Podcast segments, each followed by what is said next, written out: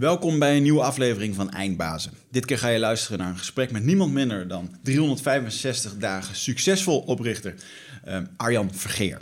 Voordat we dat gaan doen, ga ik jullie even meenemen met de algemene mededelingen. En dat is dat deze, dat deze podcast wordt gesponsord door niemand minder dan Nutrofit. Nutrofit.nl is het bedrijf, het voedings- en gezondheidssupplementenbedrijf van mij, Michel. Uh, daar kan je terecht voor allerlei gave merken zoals Onnit, wellicht bekend als je Joe Rogan wel eens uh, luistert, de podcast. Dan praat hij vaak over Onnit en, en haar producten zoals Alpha Brain. Hele gave producten voor als je een keertje beter moet presteren, je brein nodig hebt. Dan, of je wil de woorden vinden op het moment dat je op het podium zit, of je wil meer in een creatieve flow zitten, dan hebben wij zogenaamde nootropica voor je. Ja, waanzinnige merken. Overigens geheel risicovrij. Je kan het gewoon bestellen. Als het niet werkt, mag je het terugsturen. Krijg je je geld terug. Want wij durven zo erg ernstig achter onze producten te staan. Uh, dat we dat durven te garanderen. En uh, nou goed, kijk daarvoor eens eventjes op nutrifit.nl. Uh, tevens ook voor um, Bulletproof Coffee. Ik heb hem nu toevallig hier in mijn hand. Of ik zit hem net eigenlijk te drinken op deze zondagochtend. En uh, Bulletproof Coffee is die koffie waar je boter en MCT-olie bij gooit. Dat is een kokosvet. Dat zorgt ervoor dat je uh, ja, heel erg helder blijft van geest. Dat je minder honger hebt. En dat je een uh, hele productieve ochtend kan gaan, uh, kan gaan hebben. Dat zijn allemaal mooie biohacks. En biohacks, dat zijn allerlei methoden waardoor je effectiever en simpeler gebruik kan maken van, ja, van je lichaam. En hoe je wat makkelijker door het leven kan navigeren zogenaamde biohackers, een mooie term. Ga ervoor eens eventjes naar nutrifit.nl en gebruik de kortingcode EINDBAZEN. Daar kun je dan uh, 5% korting krijgen. En daarmee sponsor je indirect ook nog eens een keertje een beetje de podcast uh, Eindbazen. Dus daarvoor dank. Dan hebben we een algemene mededeling als het gaat om datums. 14 oktober, dan organiseer ik, Wigert, weer een workshop overleven in de moderne jungle. Vorige keer was dat een succes, was heel snel uitverkocht. En echt een waanzinnige dag gehad. Daarom denk ik, nou weet je, ik ga er gewoon nog eentje doen. En op het moment dat jij nu zegt van, wat is het dan? Het is een dag waarin we persoonlijke groei uh, theoretisch gaan behandelen. Maar we gaan ook kijken naar dynamische meditaties, bioenergetics en um, ademwerk. En uh, die combi, ja, die werkt heel erg uh, transformatief. Dat heb ik ook wel gemerkt op die dag. Die dag die overigens een 8,8 gemiddeld kreeg van de deelnemers. Dus een waanzinnig cijfer. En uh, ja, als je nou zegt van ik vind het lastig om bij mijn gevoel te komen. Ik zit heel veel in mijn hoofd. Ik vind het moeilijk om keuzes te maken. Ik vind het lastig om nee te zeggen. Uh, dat zijn allemaal dingen die ervoor zorgen dat je niet vooruit komt. En uh, nou, dan is deze workshop perfect voor je om daar wat knopen door te hakken. kan je wel garanderen, het wordt super oncomfortabel. Dat heeft iedereen, iedereen ook vorige keer uh, ondervonden. Uh, maar wel, daar ligt wel de transformatie. En dat was ook zeker wat uh, de feedback was daarna. Dus kijk ervoor eventjes op wichertmeerman.com slash overleven in de moderne jungle. En ik hoop dat je erbij bent op 14 oktober. Nou, als je dan bij mij in de workshop bent geweest, kan je een week later kan je gelijk door. Ga naar Michel. Michel die organiseert namelijk een, een workshop vanuit zijn uh, 12 Waves. En 12 Waves, dat is zijn uh, persoonlijk leider, leiderschapsprogramma. Um, en op die dag, 23 en 24 oktober, organiseert hij een evenement, een live crafting evenement. effectiviteit en workflow. Dus hoe kan ik nou al die grote dromen en al die dingen die ik wil, in kleine stukjes hakken, daar een gedegen plan van maken en met structuur mee aan de slag. En uh, je zal merken dat, uh, dat een hele hoop grote plannen sneuvelen, omdat er gewoon, uh, ja, het is te veel, het is te groot. En op het moment dat je dat ervaart, nou, dan is deze workshop uh, perfect voor je. Hij doet dat samen met, met Jeanette Geus, ook bij ons in de podcast geweest. Dus daarbij ben je van harte welkom. Kijk eventjes op de Facebookpagina van 12 Waves onder het kopje evenementen en daar vind je dit. Dan gaan we door naar de podcast. Niemand minder dan Arjan Vergeer. Ik vond het heel erg tof om Arjan in de studio te hebben. Want 365 dagen succesvol uh, is echt wel een dingetje in Nederland. Daar doen heel veel mensen aan mee. Um, en ja, als het gaat om persoonlijk leiderschap en persoonlijke groei, dan zijn er maar een aantal die, uh, ja, die echt hele volle zalen trekken. Uh, maar een volle zaal in de Amsterdam Arena, ja, dan ben je echt wel een eindbaas. Binnenkort, ik denk als je deze podcast luistert, dan heb je nog tijd om een kaartje te kopen voor hun super relatieweekend in 2018. Ehm, nou, de naam zegt het al, hè, dat gaat dan over relaties. En dit is in al Amsterdam Arena. Ja, dit krijgen ze gewoon vol, jongens. En daar moet ik toch wel van zeggen, daar eh, geef ik ze dikke complimenten voor hoe dat ze dat doen. Hun missie is om eh, Nederland weer het gelukkigste land ter wereld te maken. Er zit een mooi verhaal achter. Daar spreken we ook over met Arjan. We hebben het over je passie vinden, lekker in je vel zitten. eh, hoe het is om, ja, om het fijn te hebben in je relatie, in je werk en uh, so on. Uh, nou, in ieder geval een heel erg tof gesprek. Ik was blij dat, uh, dat Arjan bij ons was. En zeer inspirerend. ik hoop dat het jou ook inspireert. Enjoy deze podcast. Eindbazen wordt gesponsord door Nutrofit. De webshop voor natuurlijke voedingssupplementen en trainingsmaterialen die je helpen bij het verkrijgen van Total Human Optimization. Nutrofit is hofleverancier van merken zoals Onnit, Natural Stacks en Bulletproof Coffee. Probeer onze producten zonder risico door onze money back guarantee. Bezoek ons op www.nutrifit.nl. Bestel je voor 9 uur 's avonds, dan zorgen wij dat jouw bestelling de volgende dag geleverd wordt.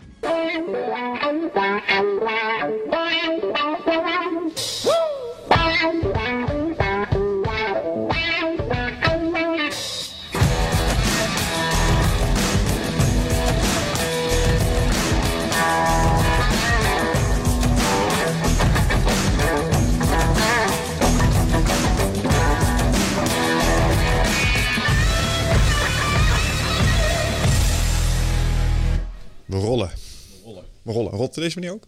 Ja, die rollen ook. Die meneer ook. Ja, staan we aan. Ja. Test, test. Ben jij 365 dagen gelukkig? Ik, uh, ja, zeker. ik als ik terugkijk op afgelopen jaar, ik niet. Want ik had een aantal weken dat ik als ondernemer een hypotheek aanvroeg. Ach jeetje. Oh, dat is leuk. Toen was ik niet gelukkig. Nee, dat snap ik. Over het algemeen heb ik het aardig in de vingers. Het lijkt wel pesterij soms. Ja, ja. En bij de ene bank duurde het zes weken. En uh, alleen maar papieren opnieuw insturen. En toen had ik de volgende bank en was binnen twee dagen goed. En is het gelukt? Ja, ja, ja zeker. Ja. En maar dan uiteindelijk ben je dan misschien nog wel, juist omdat het zo moeilijk was, daarvoor dan ben je misschien nog, nog, nog extra blij. Ja, ja nee, het was wel weer inderdaad de hero's journey. Ja, precies. Ja. Want dan gaan er ook alweer gedachten van, uh, misschien gaat het dan niet door. Ah, ja. had het niet zo moeten zijn. Oh ja. ja. ja. Nee, maar dat is, dat, is, dat is mild vervelend, toch? We hebben laatst een evenement gehouden en toen was het thema geluk. En toen was een van mijn stokpaardjes dat hier in Nederland hebben we eigenlijk niet zo heel erg veel te mekkeren als het om dat soort dingen gaat. Hè. Relativeren is, uh, is in dat opzicht wel eens een kunst. Een hypotheek is niet zo erg als, uh, nou ja, het grapje was onvrijwillig mijnenvegen spelen, zeg maar. Zoals dat in sommige gebieden gewoon... Uh... Nee, dat is natuurlijk waar. En tegelijkertijd is het ook een risico. Want je hebt altijd... Maar je relativeren is heel verleidelijk en ook volgens mij heel vaak heel terecht. Mm -hmm. En tegelijkertijd is, het, is geluk ook zo subjectief dat je het altijd afmeet aan je eigen standaarden. Ja. En daarmee kun je volgens mij ook in Nederland heel ongelukkig zijn. Zou dat niet willen wegmaken of zo, omdat er nou eenmaal ook Syrië is of zo. Dat, dat is Ja. een beetje, vind ik een beetje Nee, makkelijk. Ik denk ook zeker dat, en eh, weet je, vaak krijgen we ook wel eens mailtjes van mensen die problemen hebben of die, eh, eh, die het niet meer zien zitten. Of, en ja, die hebben toch echt wel beweegredenen waarom ze zich zo voelen.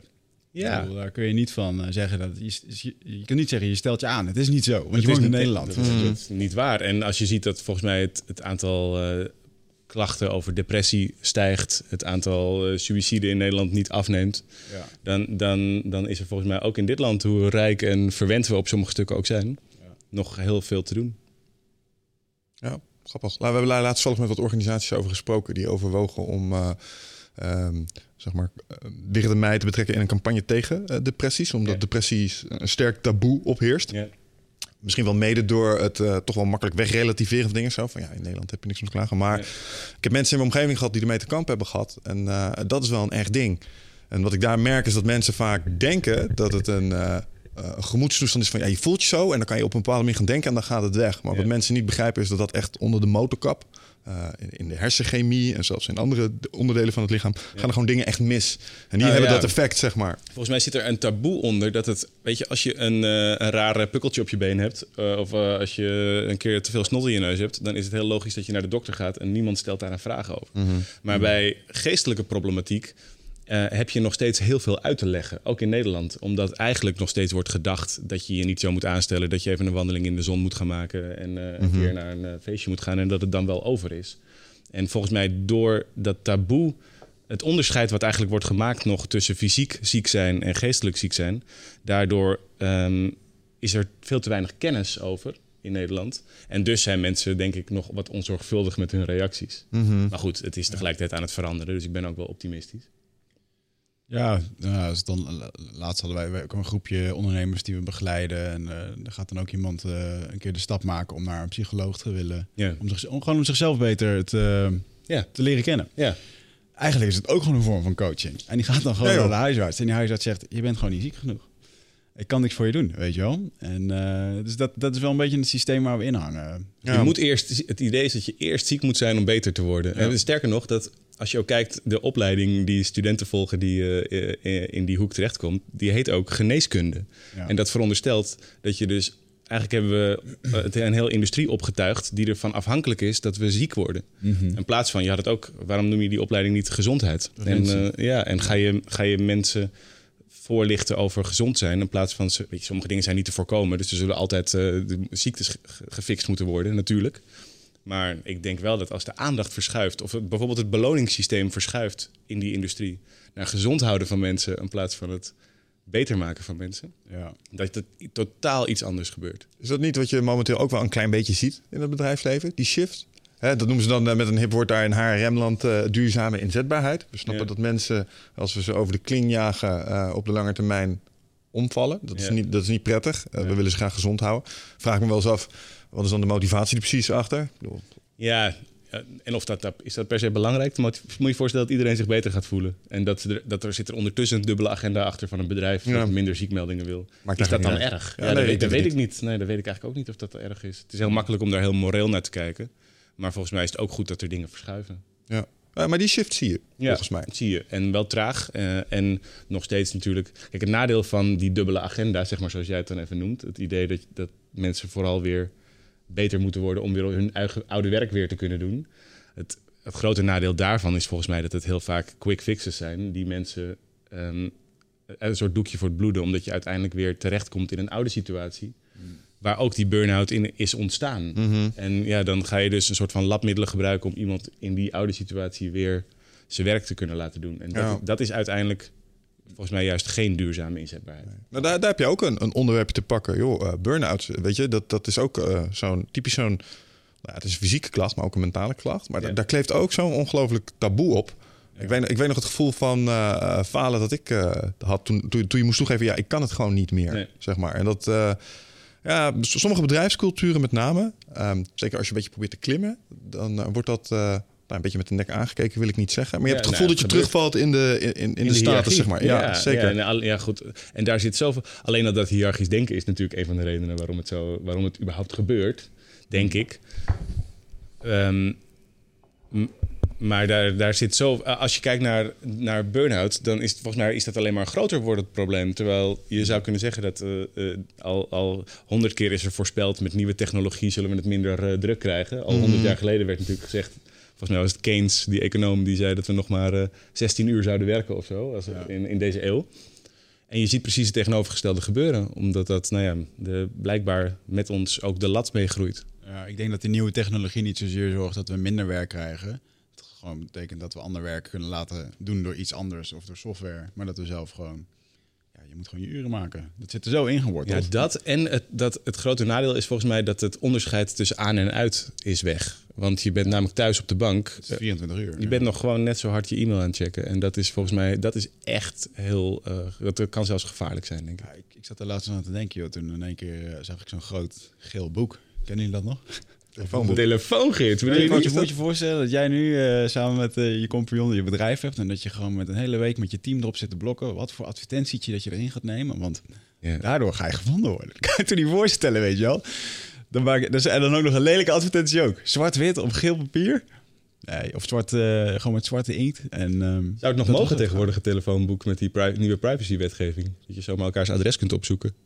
Dat is een goede Eh, vraag. nou, volgens mij eh, moest, je niet, eh, moest je niet opgeven. Dat geven, je, ja, dat ja, is opt-in echt- of of zo. Voor mijn tijd. zijn, ik, ja. ik zie het, je kon ik gewoon mensen vinden in een groot boek, joh. En eh, ja, echt een bizar, eh, ja, eigenlijk gewoon een communicatieboek. Dat was gewoon het internet van toen. Ja, moet in het museum. Ligt vast ergens in een museum. Ah, joh, vroeger kende je telefoonnummers uit je hoofd. Ik ken nog steeds nummers van sommige vriendjes die ik niet eens meer spreek van vroeger. Ja. Ja, ja, Goed, hè? ja. Moet je Ja. even in de Gouden Gids kijken. Dan blader je dat open als je een loodgieter nodig had of zo. Ja. Hey, maar, maar vraag je erover. Hè? Eh, hou jij in dat opzicht ehm, eh, technologie en, en eh, zeg maar de, de markttrends een klein beetje in de gaten? Als het gaat om bijvoorbeeld ontwikkelingen die er aankomen. Wat ik veel hoor is, nou nog even. En dan gaan een heleboel jobs wegvallen. Want Mhm. de- niet alleen zelfrijdende vrachtwagens, maar ook in zeg maar, bijvoorbeeld softwareland Mhm. gaan machine learning gaat sommige banen gewoon overbodig maken. Ja. En plots komt er dan een hele werkgroep vrij. Nou, die kunnen we niet van nieuwe banen voorzien, want het Ja. is niet zoals vroeger. Ja. En dan hebben mensen het over basic universal income. Ja. Eh, en dan denk ik, ja, oké, ik, ik snap het. Het is nu nog even pieken, maar straks bereiken we een soort critical mass... en dan kon nog wel eens een massive drop-off zijn... In de hoeveelheid tijd dat je moet besteden. Wat misschien wel even gevaarlijk is. Dat is iets anders. Bore-out, ja. Ja, ja. Hoe kijk jij daar tegenaan? Nou, ik ben geen eh, eh, kritisch volger van de laatste ontwikkelingen op dat stuk. Dus daar weet je ongetwijfeld meer van dan ik. Mm. Maar wat ik wel geloof is dat het zinvol is om mensen veel beter te begeleiden, eh, op te leiden en te helpen. Al vanaf kinds af aan, denk ik. Om veel minder ehm, te denken in de structuren die we de afgelopen paar honderd jaar hebben ge- gehad. Ja. Zo'n structuur van loondienst bijvoorbeeld. Wat een ongelooflijk waardevolle structuur is geweest, denk ik. Die heel veel eh, welvaart heeft gebracht en heel veel bescherming heeft geboden. De, die, die, die, je, zou, je zou je ook kunnen afvragen of die nog steeds even relevant is in, eh, in de jaren die nog gaan komen. En als je mensen dus veel meer leert dat je niet per se een baan hoeft te vinden, maar dat je ook een baan kunt creëren. Weet je, het werk wat ik nu doe, dat bestond vijf jaar geleden ook niet. In ieder geval was er geen vacature waar ik op heb gesolliciteerd. En ik denk, ja, en ik bedoel, in dat opzicht ben ik echt geen uitzondering. Dus dan, da- da- da- daarmee hebben we volgens mij mensen te leren dat er, zolang er problemen in de wereld zijn, is er werk. En er zijn altijd problemen. En de enige vraag is, die je zelf volgens mij kunt stellen, is op wat voor manier kan ik daaraan bijdragen om daar mijn stukje in te doen. En dan zul je zien dat daar op wat voor manier dan ook, ook altijd eh, brood mee op de plank te verdienen is. Zijn, zijn alle mensen daartoe in staat, denk je? Want ik hoor wat je zegt, wat je eigenlijk volgens mij zegt, is de toekomst is onzeker. We hebben geen idee over wat er komen gaat. Je, Ja. je, je moet mensen leren om daar beter mee om te gaan. Ja. Tegelijkertijd, als ik in het bedrijfsleven kom en ik kijk daar, dan zie ik dat mensen echt best wel behoefte hebben. Eh, Een bepaald type mensen heeft behoefte aan structuur. Ja. Een duidelijke stip op de horizon, want anders worden ze gestrest. En dat vinden ze gewoon bijzonder on- on- onprettig. Is dat iets wat je kan leren? Of zijn er gewoon types zoals bijvoorbeeld... Ik denk, ik meen van mezelf te vinden dat ik daar ook wel mee overweg kan. Weet je wel, mijn job bestond vijf jaar geleden ook niet. Dus ik denk, oké, dat zou... Ik snap wat je zegt, maar ik zie tegelijkertijd... Er zijn mensen die zouden daarmee worstelen. of is denk ook je zo. dat kun je, mensen, kun je alle mensen leren? Nou, dat weet ik niet. Dat, eh, ehm, ik denk wel dat we mensen dat, dat er veel meer te leren valt dan dat we nu denken. en dat zit ja. hem niet eens zozeer in skills, maar vooral in eh, hoe je naar de wereld kijkt. De, dus op het moment dat je van jezelf. Dat je naar jezelf kunt kijken als iemand die in staat is om ergens iets beter te maken. Wat het ook maar is. Het mag ook de straatvegen zijn. Dat, maar dat heeft helemaal geen enkel, er zit helemaal geen enkel waardeoordeel of wat dan ook in. Er is altijd iets te, te doen. Als je naar jezelf op die manier kunt kijken, geloof ik dat, er, eh, dat, dat het ook veel makkelijker wordt om dit soort oplossingen voor jezelf te bedenken. En nu, weet je, het, de, wat doen scholen? Die leren je vooral om te, op te schrijven wat de leraar wil horen. Eh, die leren je vooral, eh, de, meest gestelde vraag op school is: krijgen we dit op een toets? En daar, dat zit, volgens mij zit daar een, een, eh, een Moeten we dit, leg- moet, we ik dit dit, moet ik dit weten, meneer? Ja, en da- daar zit volgens mij een, eh, eh, eh, een soort paradigma onder... wat eh, eigenlijk ons leert dat we moeten elke keer het antwoord moeten geven... op een vraag die een ander ons stelt. In plaats van dat we zelf de vraag kunnen stellen... en zelf het antwoord kunnen, kunnen maken. Ja. En daardoor denk ik, ik denk zeker niet dat je dat van de een op de andere dag met een cursusje even verandert. Dat is, volgens mij is daar een cultuurverandering voor nodig. Maar daar zie ik wel naar uit. Ja. Ja. Hmm. En, ehm, ik, ik kan me herinneren dat we deze discussie eerder hebben gehad. Namelijk. Dat, dat, het was ook stelling van, joh, je moet mensen zeg maar, ehm, geen vakken meer leren. Hè, de standaard vakken zoals aardrijkskunde, scheikunde en biologie. Ja. Die moeten eigenlijk gewoon overboord. En je moet ze zeg maar, leren hoe ze een probleem kunnen oplossen... en de relevante kennis erbij verzamelen. Ja. En tegelijkertijd dacht ik toen van, ja, maar... Dat is wel geinig, maar, maar een bepaalde basiskennis eh, is bijzonder nuttig. Ja, Eh, je, je moet een algemene ontwikkeling hebben daarin. Ja. Ehm, wat, wat is het eerste wat jij in dat opzicht zou veranderen aan het huidige onderwijs dan? Want ik denk niet dat je eh, biologie, aardrijkskunde, Engels, dat kan je niet zomaar overboord go- gooien. Nee. Wa- waar zou jij starten? Ehm, ik denk dat. Ik zou denk ik als eerste start, starten met het afschaffen van gestandaardiseerde testen. Eh, en kijken of het lukt om een vorm te vinden die eh, beter blootlegt wat een uniek talent van een kind is. En daar dan vervolgens op te investeren. Ik ken bijvoorbeeld een voorbeeld van een meisje dat um, buitengewoon goed kon dansen. Was daar echt extreem in getalenteerd. Maar vervolgens, omdat zij uh, onvoldoende bleef staan voor haar wiskunde, op de MAVO was het volgens mij, um, uh, daardoor werd elke week de tijd die zij kon besteden aan dat dansen, werd uh, verder van haar afgenomen. Steeds minder en minder omdat er meer bijles nodig was om met wiskunde verder te kunnen. Terwijl het mhm. meisje wist al dat ze de rest van haar leven nooit... Weet je, ze had voldoende... Ze kon hoofdrekenen. Dus ze kon uh, bij de kassa en uh, kon ze zich redden. Maar ze hoefde verder niet allerlei differentiaalvermenigvuldigingen... of hoe heette die dingen te kunnen doen. Ja. ja. En dan, dan denk ik... Dit is natuurlijk zo'n extreem voorbeeld... maar ik, ik denk, ja, is dat, dat zouden we met elkaar volgens mij slimmer moeten kunnen inrichten. Ja, ja, ik zit daar net even over na te denken of zoiets echt zou kunnen. Ik, ik denk het wel.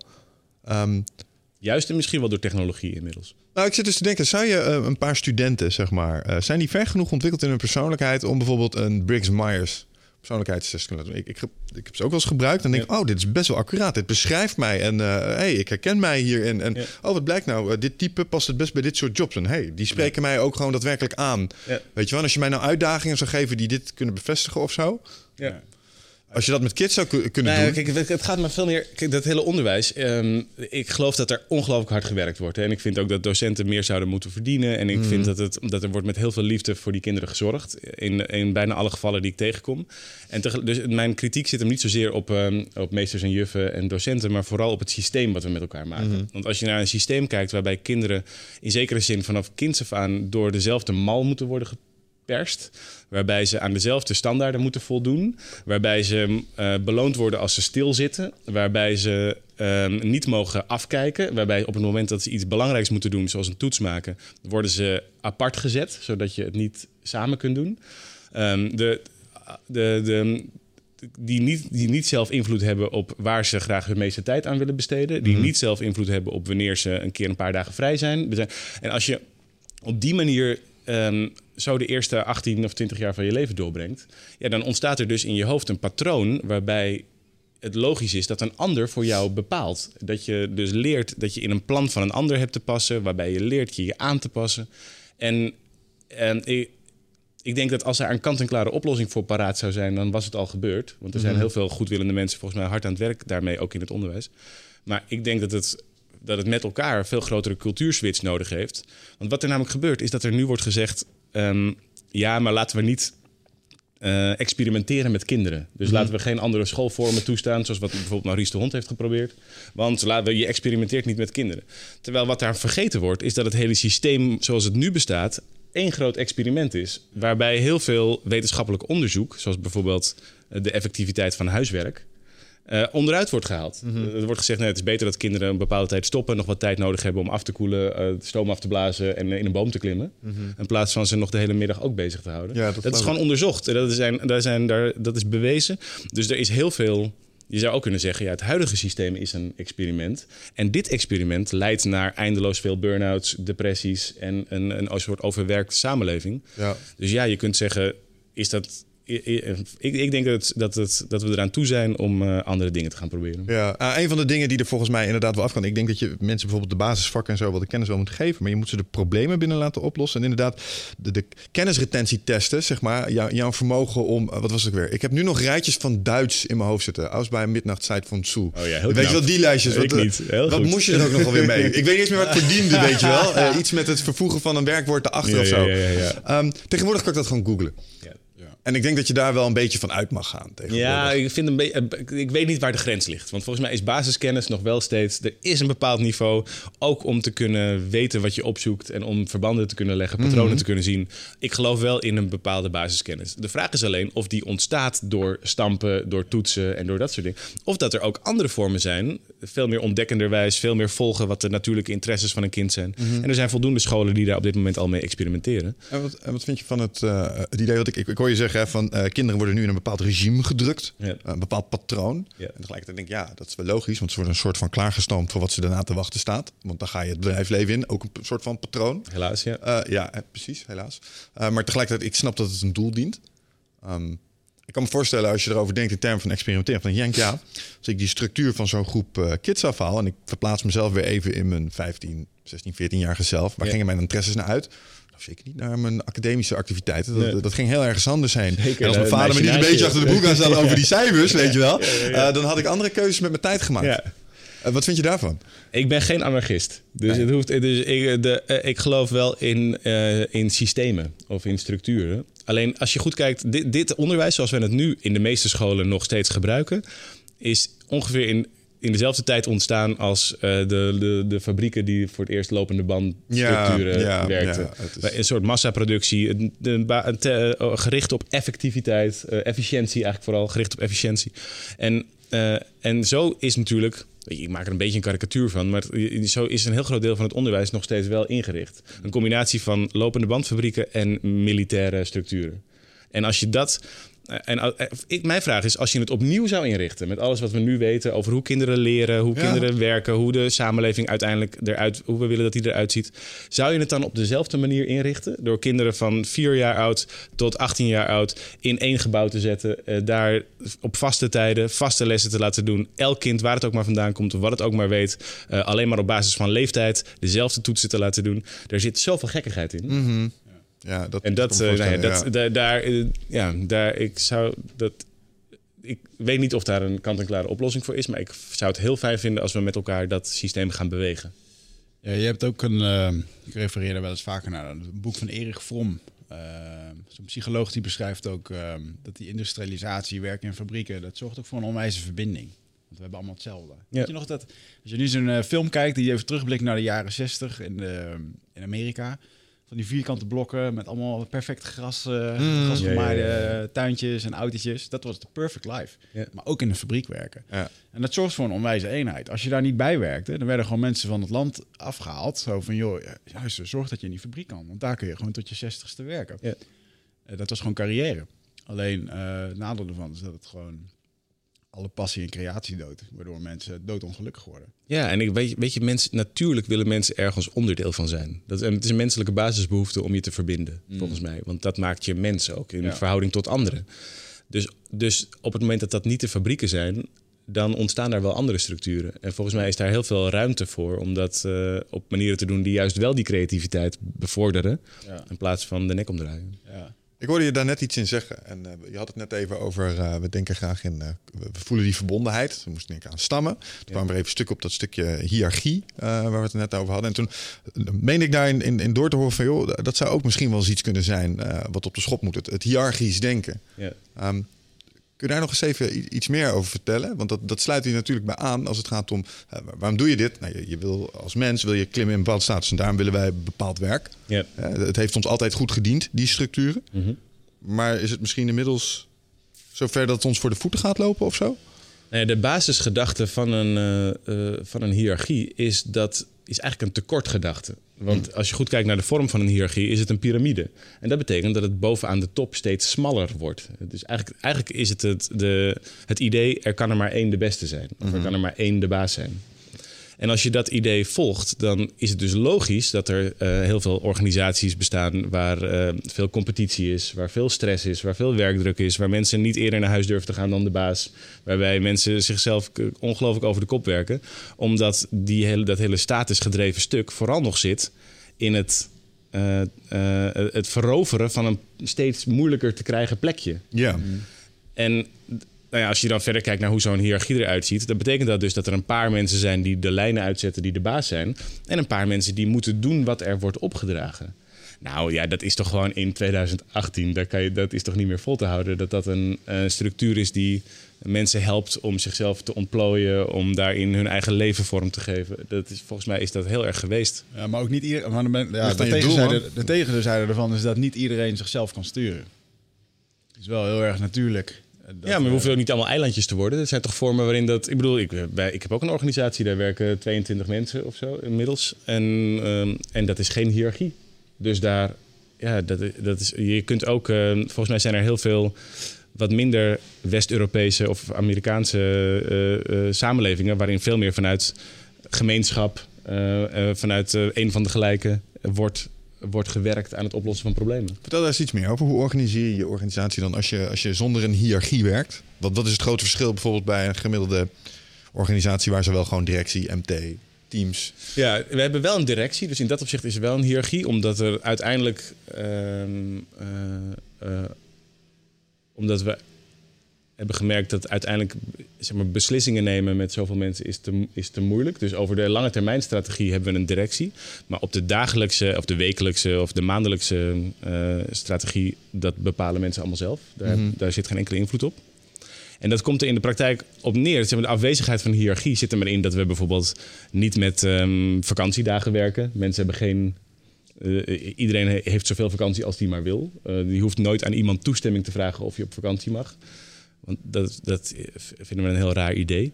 Eh, je hebt geen ehm, beoordelingsgesprekken waarin iemand eh, van jou gaat, iets van jou gaat vinden of iets van jouw werk gaat vinden.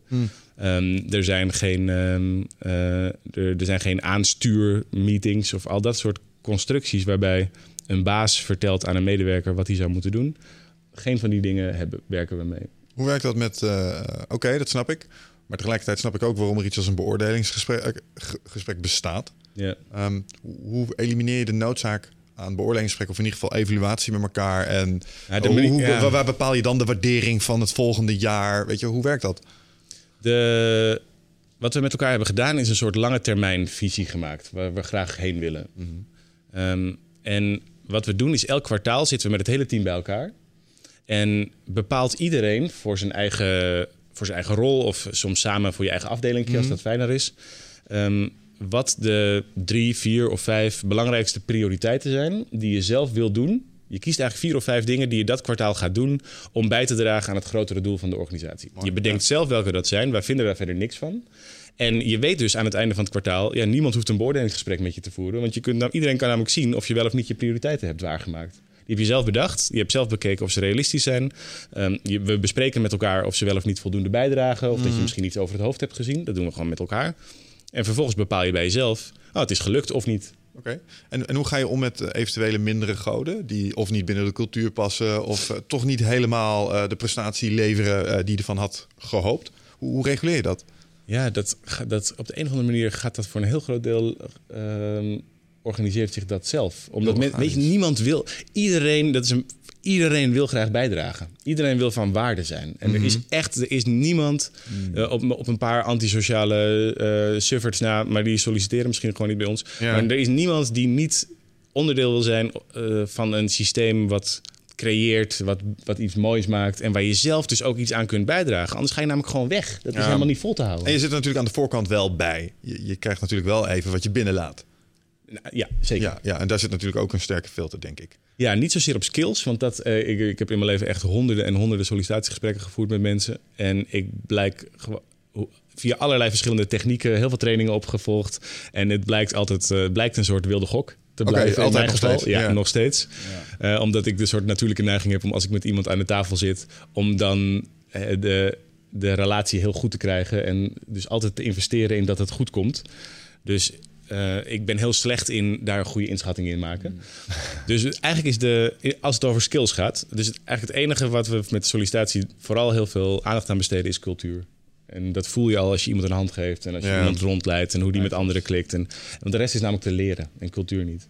Wat zijn je slechte eigenschappen? Oh, verschrikkelijk. Nou, perfectionisme. Ja, precies. Wil alles altijd heel erg goed doen, daarom... eh, ja, ja. fuck, Dat, op, ik heb daar een keer een grapje. Ja. En ik heb het zelf ook gezegd, hè? Laat ik het Bestaat het nog? Zei ik, ja, Ja, ja. Ja, daar, heb ik, daar had ik een counter op. eh, dat is een grapje van het internet. Weet je, als je die vraag krijgt, wat zijn je slechte eigenschappen? Dan moet je een kaartje uit je binnenzak trekken, die moet je geven. En daar staat dan op dat ik altijd over voorbereid ben. Weet je wel? Dat soort dingen. Dat zou wel heel goed zijn, ja. Dan, leuk, dan ben je wel, dan ben je wel aangenomen. Ja, dat is wel een goeie, ja. Die ga ik onthouden als ik Ja, gewoon zo'n paar kaartjes laten drukken. En, eh, Mocht je ooit nog eens sollicitaties gaan doen. Ja, leuk. Bizar. Maar ja, solliciteren is ook alweer zo'n druk ding. Dat vind ik ook mooi, hè? Dat, eh, we hadden het net over, eh, eh, wat jij eigenlijk noemde, dat je je eigen beroep kan creëren, zoals wij dat hier hebben gedaan. Jullie hebben dat hebben gedaan. Ja. Er is een stukje entrepreneurship voor nodig, eh, wat in je DNA moet zitten. En ik denk, dat is een kunst. Dat moet je ook kunnen. Dat moet je ook leren.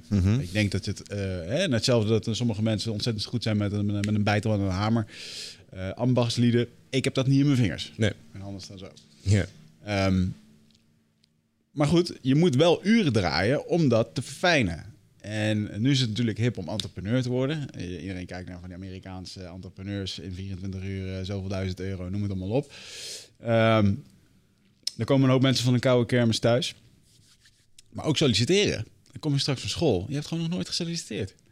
Je kan helemaal niet praten, weet je wel. Je hebt helemaal geen communicatievaardigheden geleerd. Je hebt helemaal niet geleerd over hoe Nou, je... als het goed is heb je toch een stage en een afstudeerplek gehad. Dus Ja, je hebt een beetje gesnuffeld aan bedrijven. Ja, maar echt sollicite- solliciteren is ook gewoon een vak. Het is gewoon gesprekken voeren. is onderhandelen, doen. Ja, wat ik me En, met name eh, nog herinner was de paradox dat er eh, overal voor alle startposities was ervaring vereist. Ja. Hé, maar jongens, dan ben je toch geen starter meer als je die ervaring niet hebt. Dan moet je een beetje, ja, mazzel mee hebben of zo. Hoe gaan jullie daarmee om? Eh, de- bij ons is geen ervaring vereist. Als de klik goed is, dan... Ik geloof heel erg in dat je met gewone mensen buitengewone dingen kunt doen. Ja. Als, je elkaar, eh, ehm, als je met elkaar een structuur bouwt die daaraan bijdraagt. En dus... voor- Ik ben helemaal niet per se op zoek naar... De, het is bijna zoeken naar de ware. Weet je? Als, je, als je gaat trouwen. En dat, al dat soort ideeën zijn volgens mij, eh, helpen volgens mij helemaal niet. Omdat je je daarmee klem zet, precies in dat soort perfectionisme. Waardoor, waardoor het uiteindelijk nooit gaat werken. Ja, Dus nee, eh, ik liefst met gewoon hele leuke mensen. En dan eh, maken we er met elkaar het beste van. En een huwelijk gaat altijd met eh hobbels. Dus ook die werknemers hebben wel een keer een... Ja, ik hoop het. Want dat is ook een beetje, dat is toch ook groei. Ja, dat, dat is natuurlijk misschien een beetje cliché, maar op het moment dat het allemaal vanzelf gaat, wordt het ook volgens mij boring. Dus Ja. dat, dat wil je toch niet. Maar goed, mensen ontwikkelen ook en gaan ook door dingen heen. Of er valt een eh, keertje iemand weg. eh, ze- eh, weet je, Ja. kan veel gebeuren in een mensenleven. Hoe ga je om met de dynamiek dat... ehm, ik, was, ik ben teamleider geweest en ik kan me nog meerdere situaties herinneren... waarbij het verdomd handig was dat er één was die zei... oké, nou is het klaar, we gaan deze kant op. Ja. Hoe fixen jullie dat? Want als iedereen gelijk is, eh, dan is er niemand, ook eigenlijk tegelijkertijd niemand die de knoop kan of gaan jullie stemmen of zo? En hoe ga je dan Nee. met Thijs? Nee, als er echt. Het, de, de, het, wat zo interessant is, is dat het bijna niet gebeurt. De reden waarom ik denk dat het in veel organisaties wel gebeurt, is omdat er onduidelijkheid is over het kader. En dat kader eh, kun je zien als. We hebben een hele heldere lange termijn missie. En we hebben daarnaast een aantal waarden geformuleerd, volgens welke we graag ons werk doen. En de, de grap is, is dat je daarmee een soort van. Eh, Ik, ik heb, in mijn hoofd vergelijk ik het wel als een soort bowlingbaan. baan. Je weet precies waar, waar het heen moet. En je weet ook precies binnen welke randjes Ja, je ja, ja, ja. En dan is er dus niet zo heel veel discussie over of je iets wel of niet moet doen. En e- eigenlijk is de, de, de cultuur bij ons meer als iemand een heel goed idee heeft en er vol van overtuigd is dat hij dat moet gaan doen, ga dan maar doen en prove us wrong. Weet je, dat is, dat is veel, volgens mij veel leuker dan, ehm, dan de hele tijd maar van tevoren proberen in te schatten of iets wel of niet gaat werken. Ik kan me ook voorstellen dat het ontzettend veel energie geeft voor de desbetreffende. Dat De- motiveert als een malle, ja. Ja, maar moet je je voorstellen dat je de hele tijd graag iets wil bijdragen, mooie dingen wil maken en dat er dan de hele tijd iemand met een stropdas tegen je zegt dat dat eh, niet zo'n goed idee is. Mhm. Nou, ik, dan ga je toch meteen gillend een andere baan zoeken. Wie wil dat nou nog? Ja, sommige mensen. Sommige mensen. Ja, wie wil dat nou nog? Ja, misschien is dat het kwam. Misschien shift daar ook wel iets. Tegelijkertijd, ik vraag het me af. Ik denk dat er altijd wel een plek zal zijn waar sommige mensen dat heel fijn vinden. Ik kan Gelukkig- mezelf ook niet zijn er voldoende, voor- gelukkig zijn er voldoende plekken waar je op die manier nog kunt Ik denk werken. dat mensen dat fijn vinden omdat ze niet weten gewend zijn. Of ze komen uit een ervaring waar het nog slechter was. Maar er zijn een hele hoop mensen die hebben, die hebben echt geen idee wat er bij jullie op kantoor eh, dat dat bestaat. Nee, dat zou kunnen. Dus dat is gewoon een oud patroon waar mensen in zitten. En denken dat het, Dat het normaal is, ja. ja. en daarom vinden ze het zelfs fijn of zo. Ja, het is natuurlijk een soort verlenging van je schoolperiode. Je hebt de eerste twintig jaar geleerd dat je ergens aan moet voldoen. Dat je iemand geeft jou een cijfer aan het einde van de, van de periode. Je mag niet afkijken. En vervolgens dan, dan ga je aan het werk. En wat ga je dan doen? Nou, dan ga je niet afkijken. Want samenwerken heb je eigenlijk nooit geleerd. Je gaat het proberen zo goed mogelijk te doen in de ogen van degene die voor de klas staat. Ben je vaak betrapt met afkijken? Het is de tweede keer dat je erover begint. Ja, ik zei, ja, je maakt het heel vaak voorbij. ik denk, ja, het is inderdaad Nee, ja, nee, nee. Ik, ik, ik was, ik, ik heb wel eens afgekeken, maar, maar, maar het, eh, ik, ik was er nooit heel goed in. Ik had van die vriendinnen die dan echt op de gekste plekken eh, wisten die allerlei constructies nog op te schrijven voor wiskundige formules en zo, maar dat kon ik nooit. Die briefjes. Ja, maar ehm, eh, Als ze zo... eh, Ja. ja, ja, ja, ja, ja.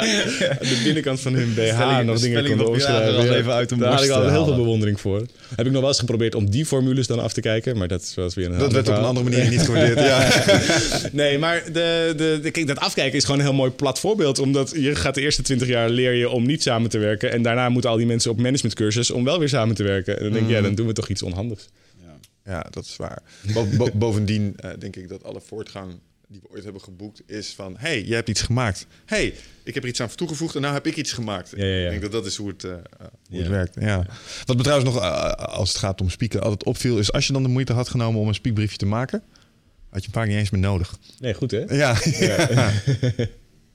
Wat waren vakken waar jij uh, spiekte weg? Alles. Alles? Uh, ja, ik zat in...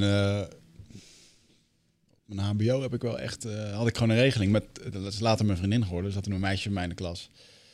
Uh, waarbij we alle twee heel erg konden vertellen over hoe slecht onze relatie ging. En toen later we van school afgingen, is dat mijn vriendin geworden.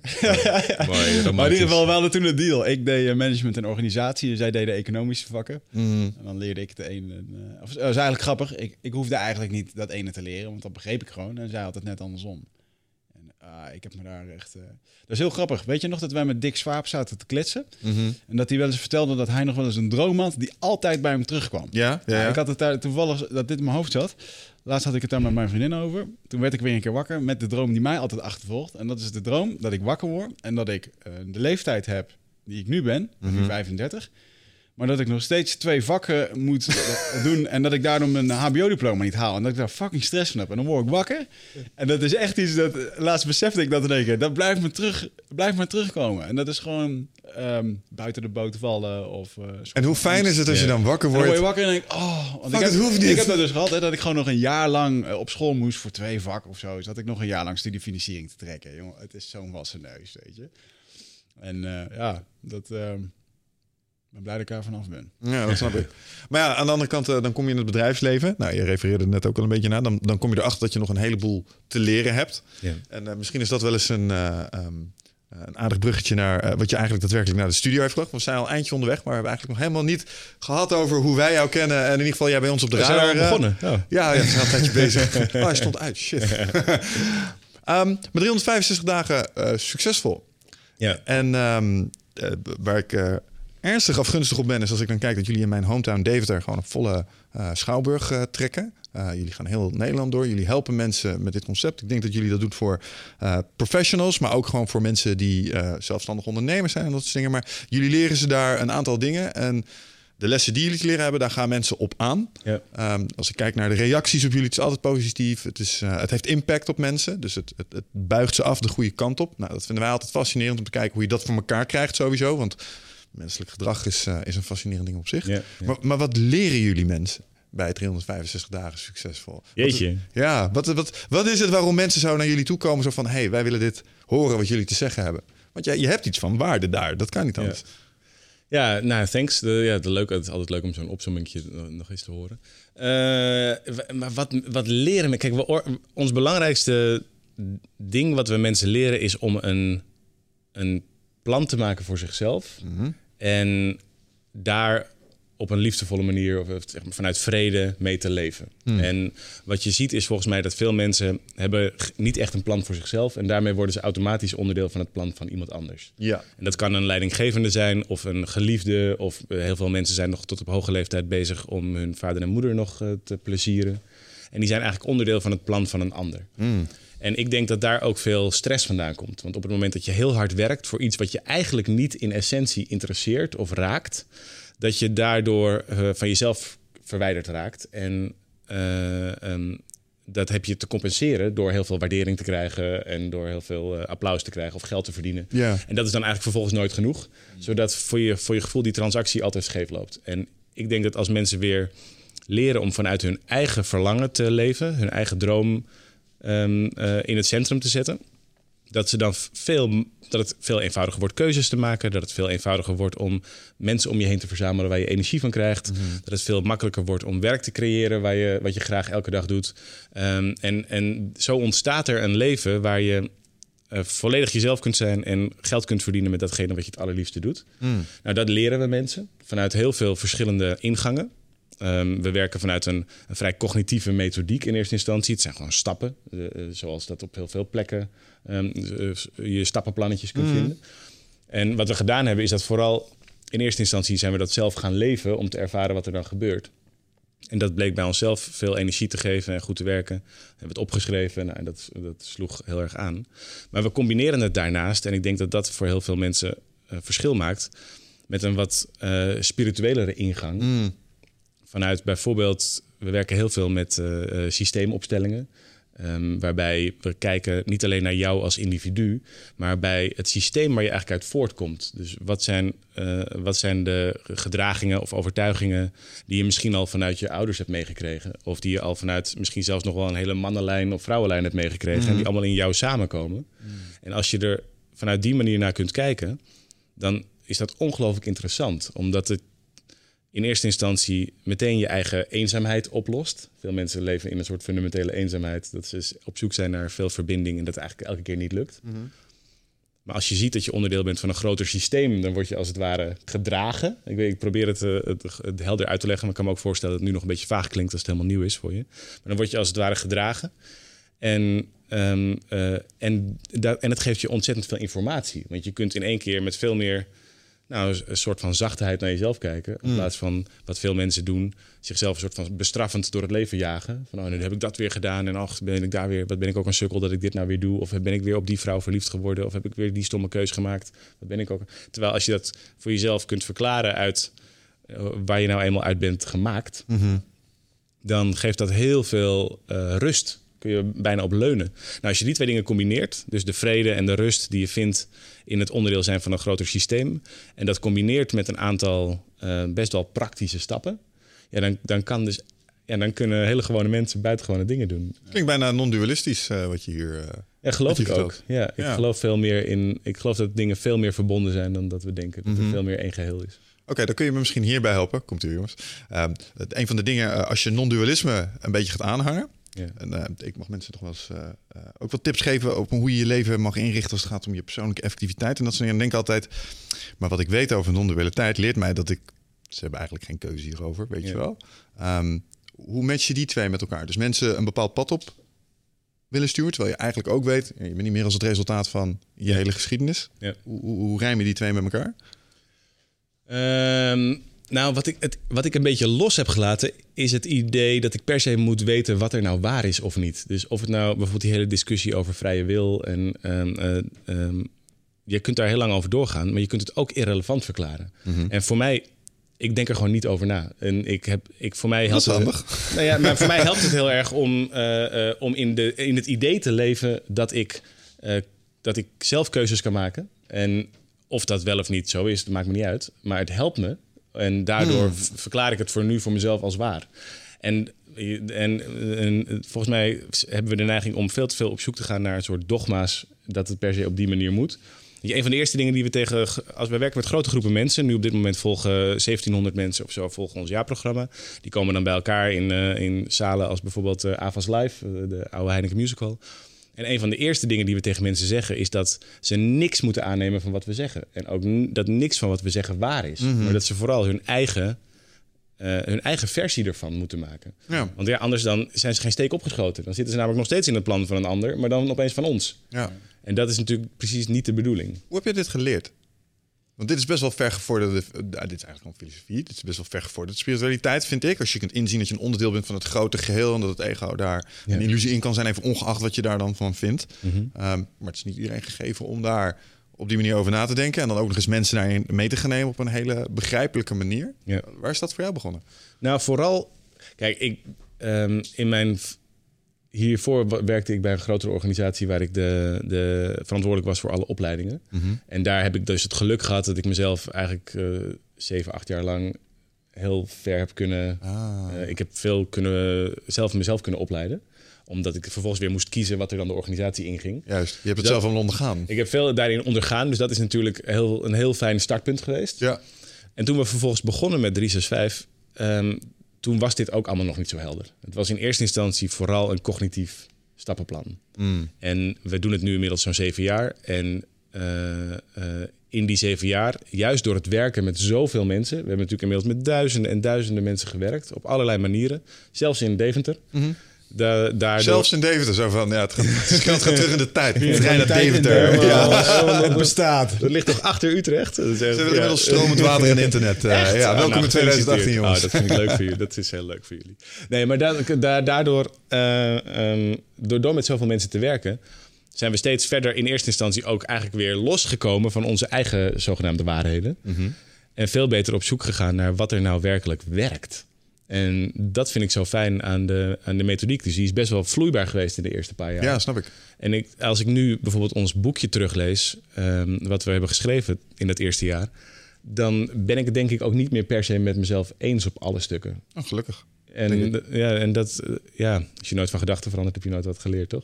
Tijd voor een eh, versie 2.0 dan. eh. Ja, dat is eigenlijk wel tijd. Maar tegelijkertijd denk ik ook nog, misschien als je nog nooit eerder over dit soort dingen hebt nagedacht, of het staat ver van je vandaan, dan is het wel nog steeds een hele fijne startersversie. Ja, ik zag Tim Ferriss toevallig, volgens mij schreef hij het laatst in een blog, dat hij heel vaak het verzoek krijgt van, joh, eh, hoe sta je nu tegenover die 4-hour workweek? Zou je dat nog steeds zelf doen? Nu in twee uur. En toen heeft hij het, eh, toen heeft hij het, eh, wat, wat zei hij nou op? Dat hij ehm, het absoluut anders nu zou doen. Alleen dat de basis nog steeds gewoon, dat Ja. was gewoon voor toen. En dus hij laat het ook gewoon zo. Hij gaat daar niet meer aan sleutelen. En, eh, Dat geldt voor ons ook hoor. Want er zitten er zit een, een paar fundamentele ideeën ach- achter. Bijvoorbeeld het idee, wat voor mij zelf heel belangrijk is, dat het niet met revoluties moet gaan. Er zijn natuurlijk heel veel van die, ook in de persoonlijke ontwikkeling, veel van die doorbraak. Of Mm. van die Tony Robbins-achtige over kolen lopen en dan in één keer is je leven beter. Ehm, en ik geloof zelf veel meer juist in de kracht van kleine stapjes. Ja. De- omdat er dan namelijk, dan kun je ook niet vastzitten. Incrementeel, ja. er is altijd wel een heel klein volgend stapje wat je kunt zetten. En dat geeft veel meer rust en uiteindelijk ook volgens mij veel meer duurzame transformatie. Wat wel mooi is, dat die revoluties wel heel, heel krachtig kunnen zijn in het samen zijn. Dat je daar in, de, in de- in de avondshal zit en dat er, dat vind ik altijd mooi ook als we lezingen geven. eh, je zit daar gewoon met, met iedereen heeft zijn eigen shit. Ja. En als iemand dan begint te vertellen, die, die dapper is om dat durft te doen Ja, voor heel dan de komt groep, er magie. dan in één keer dan heb je verbinding. Ja. Oh fuck, hij heeft ook eh, shit met zijn vrouw. Ja, ja, nee, daar zit hem, dat is natuurlijk. Maar dat vind ik dat zelf het mooiste met het werken met die groepen. Omdat je, ehm, we noemen het wel eens de zachte leerroute. Je hoeft, je hoeft niet elke fout per se eerst zelf te maken. De- wat je vaak ziet, David doet heel veel ehm, van die interventies. Dus het zijn van die opstellingen, dan op een podium. En dan werken altijd een paar mensen uit de, uit de zaal, werken daar dan mee. Ehm, en die worden daar dan live gecoacht. Nou, moet je je voorstellen dat je dus over hele persoonlijke zaken... dat gaat over huwelijksproblemen, gaat over depressie... gaat over ehm, eh, misbruik. En dan sta je op een podium en dan word je, wo- word je daar gecoacht. Eh, David doet dat heel zorgvuldig en heel liefdevol... maar ondertussen staan er nog wel gewoon 1700 mensen naar je te kijken. Zitten er naar je te kijken. En de kracht is juist, dat heeft- hebben we echt moeten ontdekken... dat hadden we van tevoren ook niet kunnen bedenken... dat het niet alleen voor die mensen op het podium... juist daardoor super krachtig werkt, maar ook voor heel veel mensen in de zaal. Dat die eigenlijk zichzelf daar op het podium zien, zonder dat ze daar per se hebben hoeven staan. Dus veel mensen die daar misschien nog niet aan toe waren om daar zo op die manier mee te werken, op gecoacht te worden, die worden er wel mee geholpen doordat ze zich kunnen verplaatsen in wat er iemand anders doormaakt. Makes sense eigenlijk als je nadenkt over waarom we naar films en naar theatervoorstellingen gaan. Naar toneelstukken Ja. kijken. We willen even ons voelen als degene, de hoofdrolspeler of de bad guy of wat dan ook. En dat, daar kunnen we ons in verplaatsen. Dus ja, ik snap. Ja, en, dus, en zelfs in, in, in, ja. En dat werkt dus in coaching blijkbaar ook. Ja. Je hoeft niet per se zelf gecoacht te worden om toch gecoacht te worden. See, daardoor, monkey eh, do. Ja, en dat, want veel mensen vragen ons natuurlijk wel van... joh, hoe kan dat nou werken met grote groepen? Maar ik nodig echt iedereen uit. Je mag het ze vragen. Je? Mm. En, en al die mensen zullen je dan ook het verhaal vertellen... over dat juist dit idee dat je dat samen doet... eh, zo helpt. Wat vind jij van dit fenomeen? En ehm, we waren laatst bij Michael Pilacek op eh, Maximum Potential. En die man die doet een groepsmeditatie. Ja. En ik, eh, ik ben, als je deze podcast luistert, weet dat, een behoorlijk nuchtere gast. Mhm. Boerenlul soms. Dus, eh, Wie niet? En in het oosten doen willen daar niet al. Ehm, maar ik zweer je dat daar op een gegeven moment een soort spanning, lading, slash energie hing die bijna tastbaar is. Je- Ja. Je, gaat de zaal even uit omdat mensen aangeslagen raken door wat daar gebeurt, zeg Ja. maar. Dus vervolgens kom je de zaal weer in en je, en het is, je voelt het gewoon. Ja, prachtig. Dat, dat herken jij. prachtig. Wat is dat? Ja, ik vind het eh, mooi dat Michael dat doet. Hartstikke goed. De, ehm, wat, dat, wat dat is... Ja. Ik, ik, kon het, ik, ik kon het waarnemen namelijk. En toen dacht ik, oké, als ik dit nu gewoon Heb zo je kan meegedaan of ben je als toeschouwer? Nou, nee, we, zaten in de crew, we hielpen. En ik heb het er later nog met Wigert over gehad. Eh, omdat ik eh, eh, op een gegeven moment, Michael die neemt je mee en je gaat even de onderwereld in en dat soort dingen, weet je wel. En, en dan op een gegeven moment moeten ze dat eruit gooien. En ik zweer je, toen dat gebeurde, je voelde gewoon golven. En ik had zoiets van, oh, wat gebeurt hier? En ik voelde me een soort voor, oh, poep, schild omhoog. En dat ik de dag daarna zat ik thuis. Ik had, wat heb ik toch, man? Ik ben een beetje. Dat hij zo, oh ja, dat eh, weet je wel, dat, dat, dat is een soort lading die hing Ja. daar en dat heb je waarschijnlijk meegenomen of zo. En Ja. normaal ben ik daar helemaal niet van, maar ik kon hier gewoon niet omheen. Ik Zo, Ja. oh, dit, dit voel ik, dit, Ja. is, dit is een ding. Nou ja, weet je wat het is? Het, het simpele feit dat je het voelt, betekent dus dat het er is. Want, want we kunnen heel lang met elkaar praten over dat het allemaal niet bestaat. Of dat dat... En volgens mij is dat gewoon niet waar. Want als duizend mensen dat met elkaar in een zaal al meemaken. Nou, reken maar dat het dan dus bestaat. En ik, ja, we weten gewoon nog lang niet alles, denk ik. Ook niet van hoe onze hersenen werken en eh, Nee. hoe de energie in ons lijf werkt. En dit is nou precies zo'n vorm. Wij gebruiken ook veel meditatie. Omdat het je ehm, op een hele... Nou, hoe, hoe kan je dat nou vei- Op een hele veilige manier kan het je informatie geven of in contact brengen met Mm. stukken in jezelf, met stukken die in je onderbewuste verstopt zitten, of met misschien wel gevoelens die je wegdrukt of verlangens die je wegdrukt, die je op die manier gewoon in je stoel zittend, die je wel kunt eh, bereiken. En Ja. daardoor is het, ehm, is het ongelooflijk krachtig. kan heel emotionerend Ik, zijn. ik herkende het gevoel, of die, die lading in ieder geval. Ik had het maar één keer eerder meegevoeld. En dat was na drie dagen ceremonie toen in eh, Winterswijk. Dan hangt er ook in die... We zijn op een gegeven moment mee geweest naar een ayahuasca-ceremonie. Ja, ja.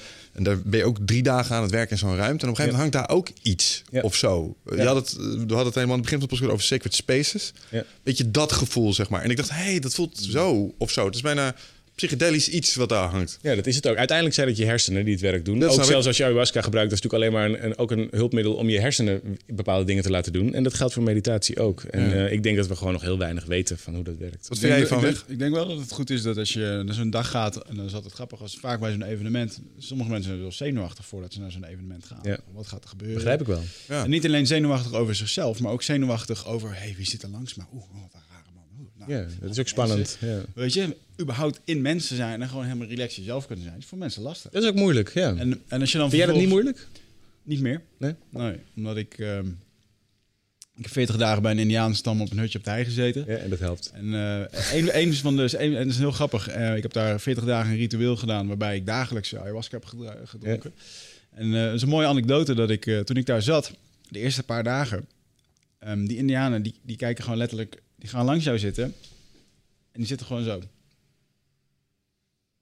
Die kijken gewoon een beetje aan, doen niks. En ik, ik weet nog dat ik op een gegeven moment een moment had dat ik eh, even alleen was. En de eerste twee weken had ik een gids bij me. Ja. Er komen drie Indianen, die komen uit de jungle, die komen langs me zitten en die zitten me gewoon zo aan te kijken. En die kijken een beetje voor zich uit. En ik zat, eh, fuck, ik, eh, ik, wat moet ik doen? Moet ik nu wat zeggen? Maar ik kon ook niet de taal spreken. Ik moest mijn telefoon, mijn telefoon pakken. En toen dacht ik bij mezelf, ja, ga je nu echt je telefoon pakken in een gebied waar geen bereik is, waar je geen internet hebt. En dan ga je hier op je telefoon, maar die mensen die hebben helemaal niks. Weet je, wat, wat ben je dan aan het doen? Ja. En ik, drie weken later had ik toen een ayahuasca sessie. En dat ging over, eh, over zelfacceptatie. Mhm. Eh, dat, die avond. En toen ging het er eigenlijk over, ja, je, je accepteert jezelf gewoon niet. Anders ben je niet zo ongemakkelijk. Toen werd ik mee teruggenomen naar dat moment. En dat was heel grappig dat hij was me, me toen liet zien hoe dat die Indiaan naar mij zat te kijken. En die was gewoon happy dat ik er was. Ja. Die zat helemaal niet met gedachten. Die zat gewoon, hey, er is gewoon een white dude aan de andere kant van de wereld. Die komt hier naar een bos, drie dagen reizen. En die zit hier gewoon, en het is prima. En ik zat me helemaal ongemakkelijk te voelen over, er moet een gesprek komen. Wat doe jij dan? En dan vergelijk ik het nu als ik zelf mijn training geef. Dan denk ik, jongens, kijk eens naar het moment dat we op een verjaardag zitten. En dan valt in één keer zo'n stilte. De gesprekstof is even op. Ja. Dan staat moeder zo op, oh, ik eh, haal nog even taart voor iedereen. Eh, een andere die pakt zijn telefoon. En dan krijg ik ook nog van die loze opmerkingen van, we hebben het toch goed allemaal, hè? Ja, ja, ja, maar dat is bullshit. En terwijl, hoe fijn is het dat we gewoon eventjes daar, dat het gewoon ook even stil mag zijn. En ik merk zelf dus vaak dat ik, als ik nu op verjaardagen kom, bij familie of bij vrienden, ik kan echt prima in mezelf zitten. En dan zit ik gewoon een beetje te observeren en dan heb ik, ben ik helemaal oké. En dan merk ik dat mensen daar, dan, nou, dan merk ik dus, hulp. dan merk ik dat mensen daar ongemakkelijk voor worden en dus een gesprek met mij aangaan, omdat ze denken dat ik eh, maar in mijn eentje zit Ja. en dat ik niks, dat ik sociaal gestoord ben of zo, weet je wel. dus dat is wel heel grappig. Maar in ieder geval terug naar die evenementen. Op het moment dat we dat Ja, dan- wat je ziet, is, maar als ik daar één ding over mag zeggen, de, de, je, je ziet eigenlijk dat in ons denken, de, de, de hiërarchie van ons denken, dat doen plaatsen we boven zijn. Dus zeg maar doingness, het idee dat je actief moet zijn, bezig moet zijn, in actie moet zijn, constant iets moet ondernemen, eh, dat je niet verveeld kunt raken, dat je plaatsen we boven het simpele eh, aanwezig zijn. En daardoor is het, het effect daarvan is denk ik dat we steeds meer op zoek moeten gaan naar steeds meer vormen om maar bezig te blijven. En dat we steeds minder goed comfortabel kunnen zijn met er alleen maar te zijn. En ik denk dat eh, als, als je dat nog eh, een paar jaar doortrekt, is dat volgens mij een, een onhandige ontwikkeling. En dat we veel beter te leren hebben om juist weer te ontspannen in de stilte die er is. Ja, zeker. En hoe kijk je het aan Oh, ja, sorry. De laatste kaarten zijn beschikbaar voor het Rite of Passage Retreat op 24, 25 en 26 mei. Ben jij erbij? Het is een volgende stap in je persoonlijke groei. Uh, een weekend waarbij de belofte is dat het een tikkeltje oncomfortabel gaat worden. Maar daar ligt natuurlijk wel gewoon de groei om meer helderheid te krijgen in je leven. Om uit je hoofd te komen, in het lichaam. Um, achter te laten wat je niet meer dient. En om echt de volgende stap te maken door de oude patronen te doorbreken, te doorzien, te doorvoelen en, en te helen. En daarvoor wil ik je heel graag uitnodigen. Uh, en ik hoop dat jij een van die laatste bent die nog aansluit bij het Rite of Passage Retreat. Ga naar wichertmeerman.nl, klik op Retreat en ik zie je daar. maar, um, Gaat een beetje alle kanten op, hè? Dit. Uh, nee, maar op een gegeven moment, als je dan, uh, als je dan teruggaat naar, naar zo'n evenement waar iedereen aan zichzelf komt te werken. En mm -hmm. um, er worden dingen gezegd die mensen in hun hoofd raken. Want iedereen zit daar in zijn hoofd in het begin, tenminste het grotendeel. Yep. En het verzakt en we voelen ons wat meer verbonden met elkaar. En vervolgens worden de dingen opgerakeld. Mensen beginnen al een beetje zo van, ja, shit, ja, dit is in mijn leven ook gewoon niet fijn. Dus mensen beginnen te graven in hun eigen emotionele modderbad. Yep. En um, aan het einde van de dag uh, zorg je dat er een moment van stilte komt. Dat men even van zijn hoofd naar zijn hart kan zakken. En uh, in plaats van het allemaal rationeel te weten, yep. dat ze het dan ook kunnen voelen. En het is eigenlijk een, een, een mogelijkheid om uh, voor transformatie, voor, voor, dingen op te lossen. Klopt. Hoe je dat dan ook wilt noemen. En uh, ik denk, als je dan ook al kijkt naar de wetenschappelijke manieren van, van je, je, je breingolven die in de stress op een mm. bepaalde manier gaan, maar op het moment ook in de rust. Ja, dan, kun, dan kan er magie gebeuren. Ja, als je die op een andere frequentie krijgt, wat, je natuurlijk, wat natuurlijk ja. helpt in een omgeving waar meer mensen dat ook doen, ja. dan gebeurt er magie. En, en, en, oh, en weet je, dat, daarom geloof ik zelf heel erg in. Um, wij, kiezen er expres voor om een traject van een jaar met mensen te doen. Omdat het risico is namelijk nog dat er een soort event high komt. Dat mensen zo uh, lyrisch naar buiten gaan of helemaal verlicht naar buiten gaan. En vervolgens wordt het maandag en zitten ze weer gewoon achter dezelfde computer naast dezelfde collega. En is er eigenlijk niet zoveel veranderd. En dan kan het je ook heel hard in je gezicht slaan. Uh, en daarom geloof ik zelf heel erg in die kleine stapjes.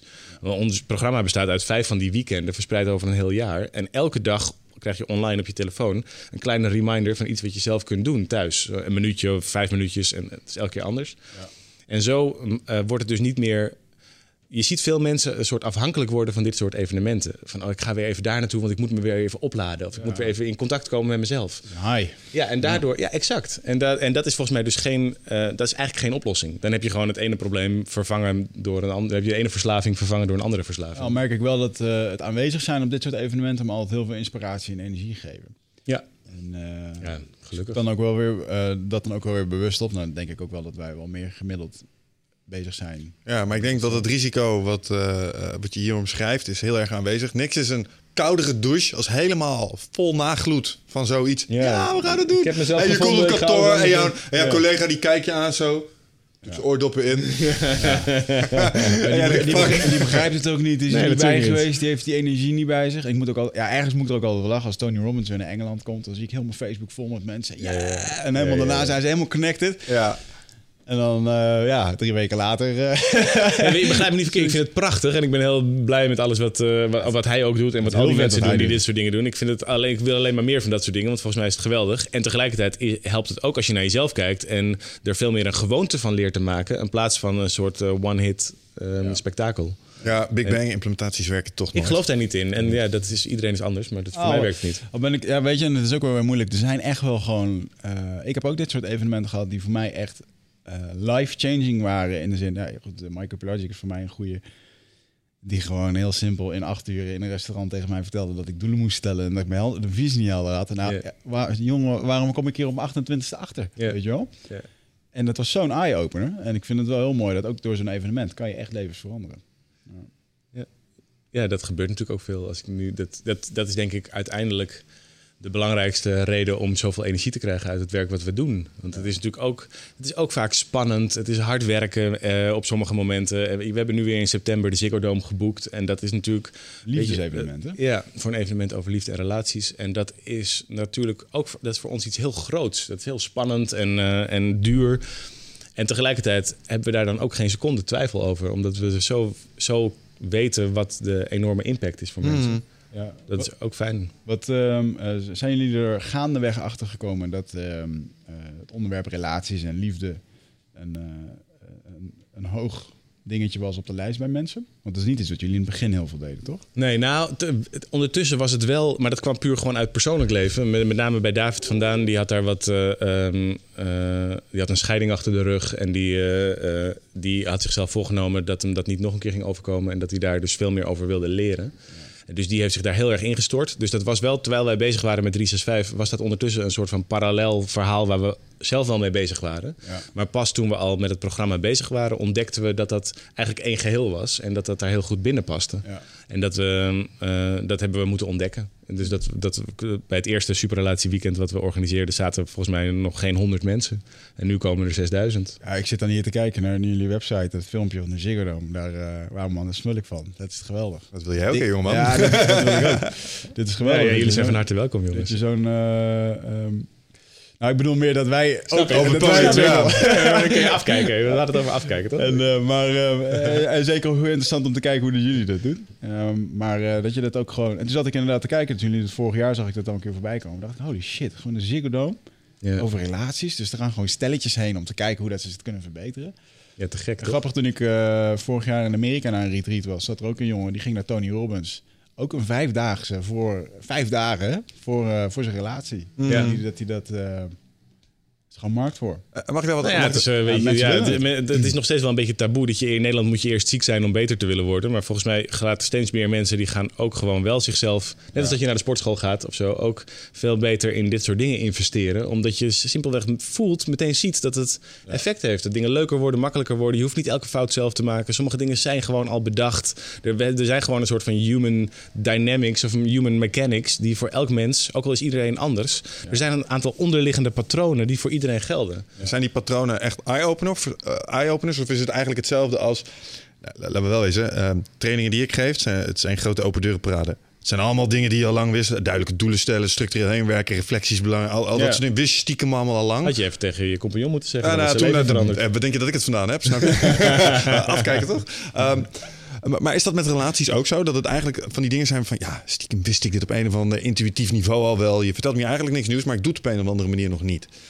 Is het ook dat of zitten er wel echt Eh, dingen in tussen van... oh, oh oké. Nee, dat, dat, ik denk dat dat voor een deel zeker zo is. Hmm. Ook al vind ik open deuren, vind ik, dat vind ik nou echt zo'n term... Waar, waar je ook heel veel waardevolle dingen mee onderuit haalt. Omdat eh, het is niet voor niets een open deur. Ja, je ja. zou het namelijk ook kunnen, je zou het ook kunnen noemen eh, een waarheid. En, Universele waarheid. ja, en dan, en dan is het misschien ook een open deur omdat je het vaker hoort. Maar dat is nog niet het- hetzelfde als dat je het ook op die manier leeft. Hmm. En volgens mij, als je geholpen wordt met die open deuren, niet alleen maar te weten waar ze zitten, maar er ook een keer doorheen te wandelen, Ja. dan krijg je volgens mij een heel ander. Dan helpt het niet. Dan maakt het niet uit dat je het eigenlijk al ergens wist. Het gaat Ja, dat oké. je het vanaf dat moment Nee, de, de kern zit hem in het open deurschap van... eigenlijk wist ik dit al wel. Ja. En ik doe het op een of andere manier niet. Nee, dat zal voor een deel zal dat zo zijn. En Ja. ik denk ook dat er veel echt toegevoegde informatie in zit. Over de dynamiek tussen mannen en vrouwen. Over eh, de, de verschillende types die je kunt zijn. Hoe je in een relatie eh, met elkaar... ehm, eh, nou ja, een soort van bijna vergiftigde dynamiek kunt krijgen... waar je heel moeilijk weer uitkomt. Er zijn natuurlijk heel veel... Weet je, de relatietherapie is echt wel een... of de psychologie daarachter is echt een wetenschap. En als je daar, als je daar de, de, de bruikbare, fijne elementen uithaalt... dan denk ik dat mensen ook naar buiten gaan met echt hele nieuwe dingen. Heb je zo'n voorbeeld van, van zo'n typische ma- man-vrouw dynamiek... waarvan je denkt, ja, kijk, dat is voor de meeste stelletjes toch wel eentje... die zit ze aan het denken? Ja, wat ik heel interessant vind is uit de. de er komt uit EFT. ehm, de eh, em- Emotional Focus Therapy. Ehm, waarbij je. Waar- Waarbij je eigenlijk heel zwart-wit jezelf onderverdeelt in ofwel je bent een, eh, een, een, een chimpansee of je bent een schildpad. En als je goed kijkt naar die relaties, dan is dit, dit is nou typisch zo'n ding waarvan het gevoel in zekere zin een open deur is. Want je weet dat je bepaalde dingen heel erg doet. Maar door de taal aan te geven, door de Ja, woorden ja, aan te geven, heb je in één keer iets waarmee je er ook met elkaar over in gesprek kunt. Ehm, nou, nee, dan laat ik nog een ander. dit- Even die- dit voorbeeld afmaken. Die chimpansee is degene die de hele tijd heel. waar de emoties op de tong liggen, die de hele tijd heel naar buiten gaat. en ook heel hard werkt om dat elke keer goed te krijgen. Mhm. Terwijl de schildpad, de schildpad is degene die zichzelf terugtrekt. en ehm, eh, eh, heel af en toe dan heel hard bijt. Ja, ja, ja. Maar vooral ook vaak weggaat. Zichzelf verschuilt. Gewoon een vinger insteken. Ja, dan. Vaker zijn, heel, heel cliché gezien of plat gezegd, vaker zijn mannen schildpadden en vrouwen chimpansees. Eh, eh, en dat is, is ook zijn heel veel eh, veranderende dingen.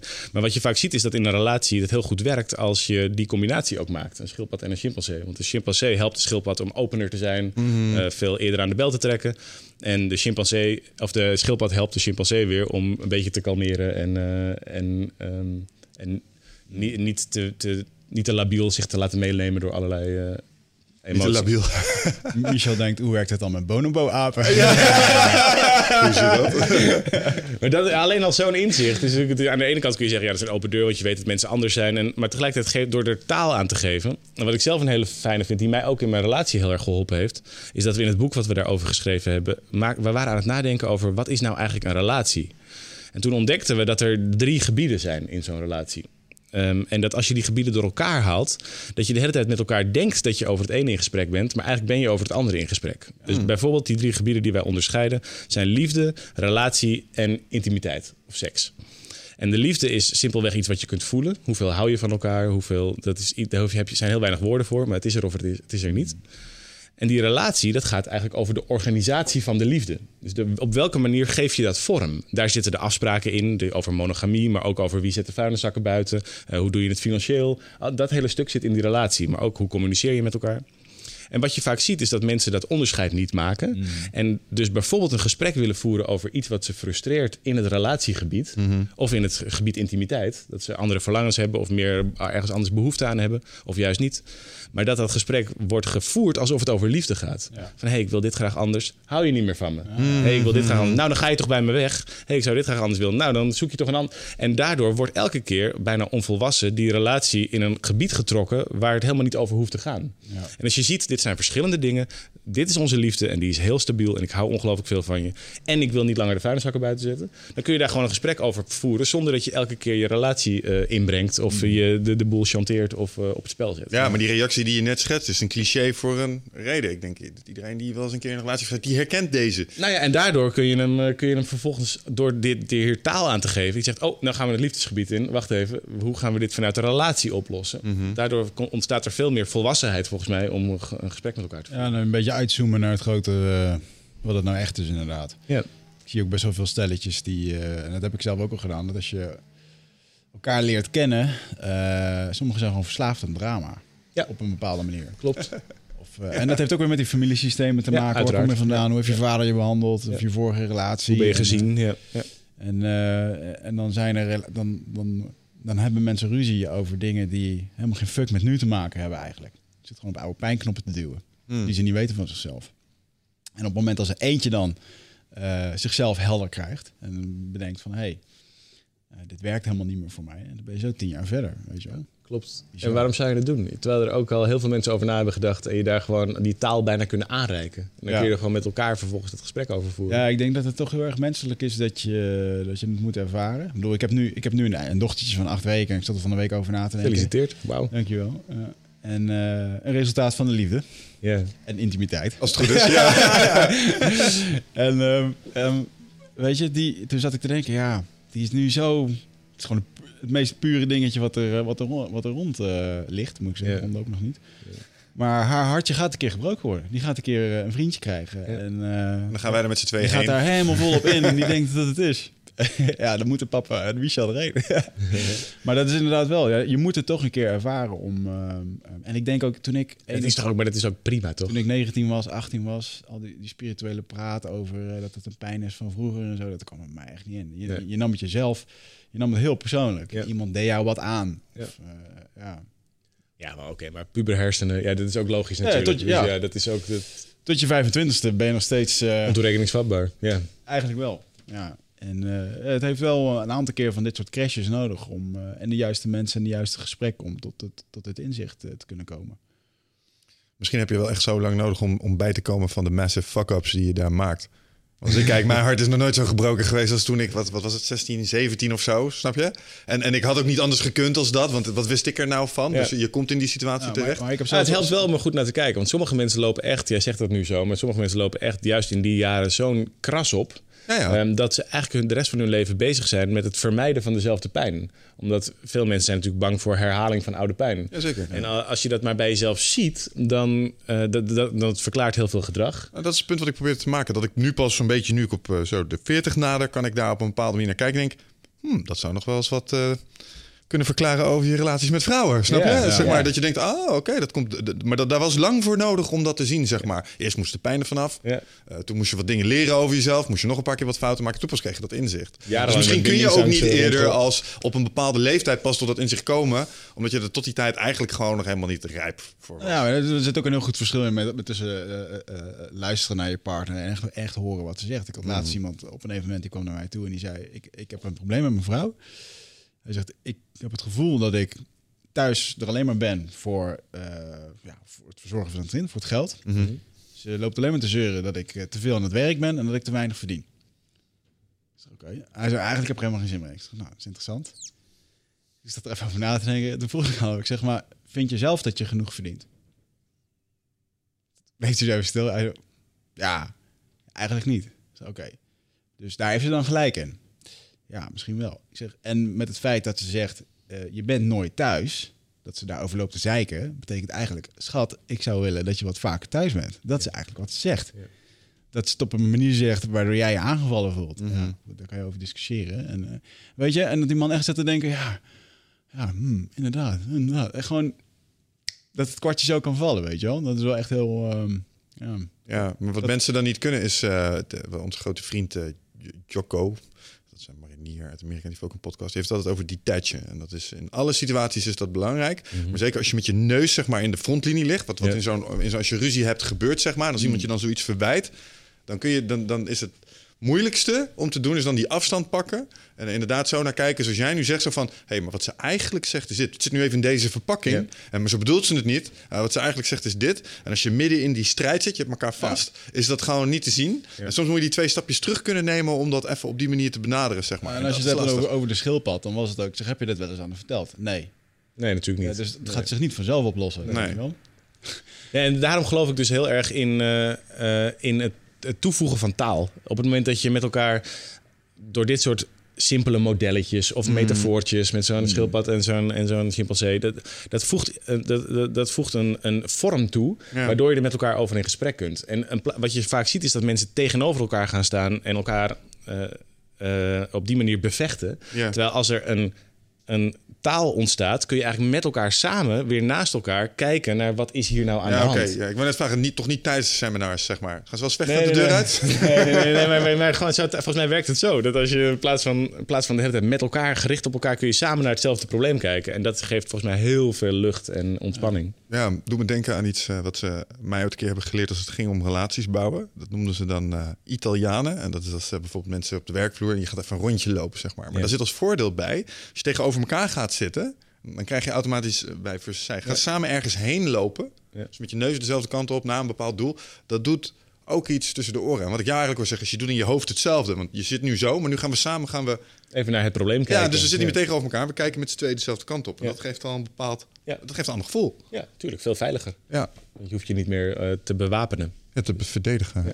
Ja. Wil je nog een koffertje inschenken? Oh, dat vind ik eigenlijk wel een goed idee. Ja, ik wil nog wel wat water. Mooi. Nee, ik hoef geen koffie meer, dankjewel. Wist jij altijd al dat je iets met eh, grote groepen wilde doen? Of is dat... eh, want je hebt het over een plan maken. En eh, maak je eigen plannen af. Je wordt ingezet in andermans plannen. Ja. Was dit altijd al je plan? nou, de, de- niet per se deze vorm, nee. Dat is me ook een beetje overkomen. Maar het is wel zo dat ik al op de basisschool eh, op het toneel stond... omdat Ja, ik ja, eh, ja, vond dat ik daar iets te vertellen had. Toch wel die entertainment neiging. nee, dat heb ik wel altijd, dat heb ik van kinds af aan gedaan. Altijd het podium zoeken en daar iets eh, willen doen. Ik heb, en ik heb geluk dat dat zich op deze manier eh, heeft kunnen, nou ja, kunnen vormen. Want Ja. ik ben verder geen hele goede... eh, ik ben- Entertain- ben je bent geen- entertainer. Je tapdance act is nog niet alles. Nee, ik, kan nog net niet genoeg goochelen daarvoor. Nee, dus, dat, eh, dus ik ben blij dat ik hiermee een vorm heb gevonden. Om, want ik, ik geniet wel heel erg van de energie van zo'n groep. Ja. Ja, ja dat, eh, dat ken ik ook wel. En van de impact vooral ook. Hè, dat er dan eens echt iets gebeurt. Dat vind ik magisch.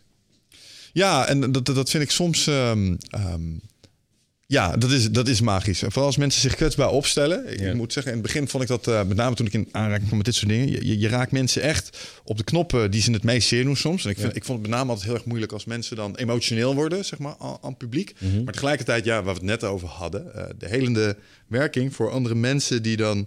Helende werking. Ja, klinkt nee, dat is, waar, maar ja, dat is wat het is. Het is wat het is. Het is ja. echt, het is fundamenteel. Het is heel... eh, En daarmee zijn de mensen die op dat podium staan eigenlijk nog meer helden. Want zij gaan even het ongemak door voor de groep. Waanzinnig, ja. Dat klopt ook.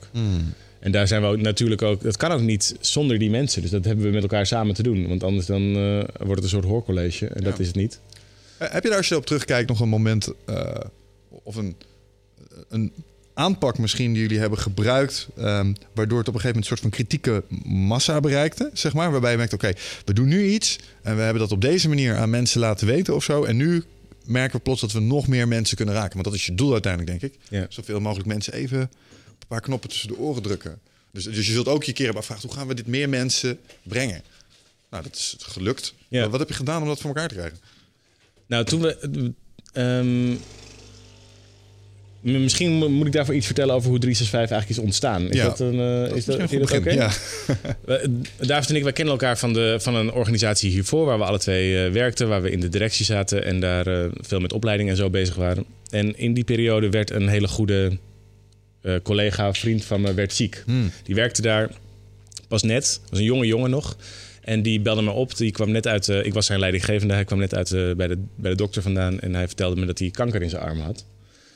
Ehm, en dat hij dus leed aan botkanker. Oh jee. En wat er is gebeurd in die jaren daarna, is hij eh, voor mij een, een ongelooflijk belangrijk voorbeeld geworden. Omdat wat hij deed, was eigenlijk iedereen om hem heen een soort van wakker schudden. Met, joh, dit, dit is geen generale repetitie. Mhm. Dit is het. Eh, Iedereen gaat dood, maar niet iedereen leeft echt, zei hij vaak. En toen al dacht ik elke keer, oké, dit, dit, dit raakt mij zo. Ik moet, hier iets, ik moet hier een keer iets mee gaan doen. En Maar ik weet nog niet hoe of wat. Mhm. Vervolgens, ging hij, ehm, eh, vervolgens overleed hij in 2012. En toen keken David en ik elkaar aan en zeiden we van... nou, dit verhaal moeten we blijven vertellen. Dit is te belangrijk. We hadden nog geen idee. Dus wat we zijn gaan doen is daar een soort methode omheen gaan maken... van de dingen die we onder andere van hem hadden geleerd. Dat zijn we op gaan schrijven. En toen dachten we, nou, dan geven we daar een keer een seminartje over. Dan kijken we wel. En toen kwam dat boek uit in het najaar van 2012... en was binnen een paar dagen die hele eerste druk eh, uitverkocht. En wij dachten, Hé, wat is dit nou? Hoe kan dit? Hadden we helemaal geen rekening mee gehouden. We dachten, het is mooi als we, er, als we überhaupt door die eerste druk heen komen. Ja, ja, ja.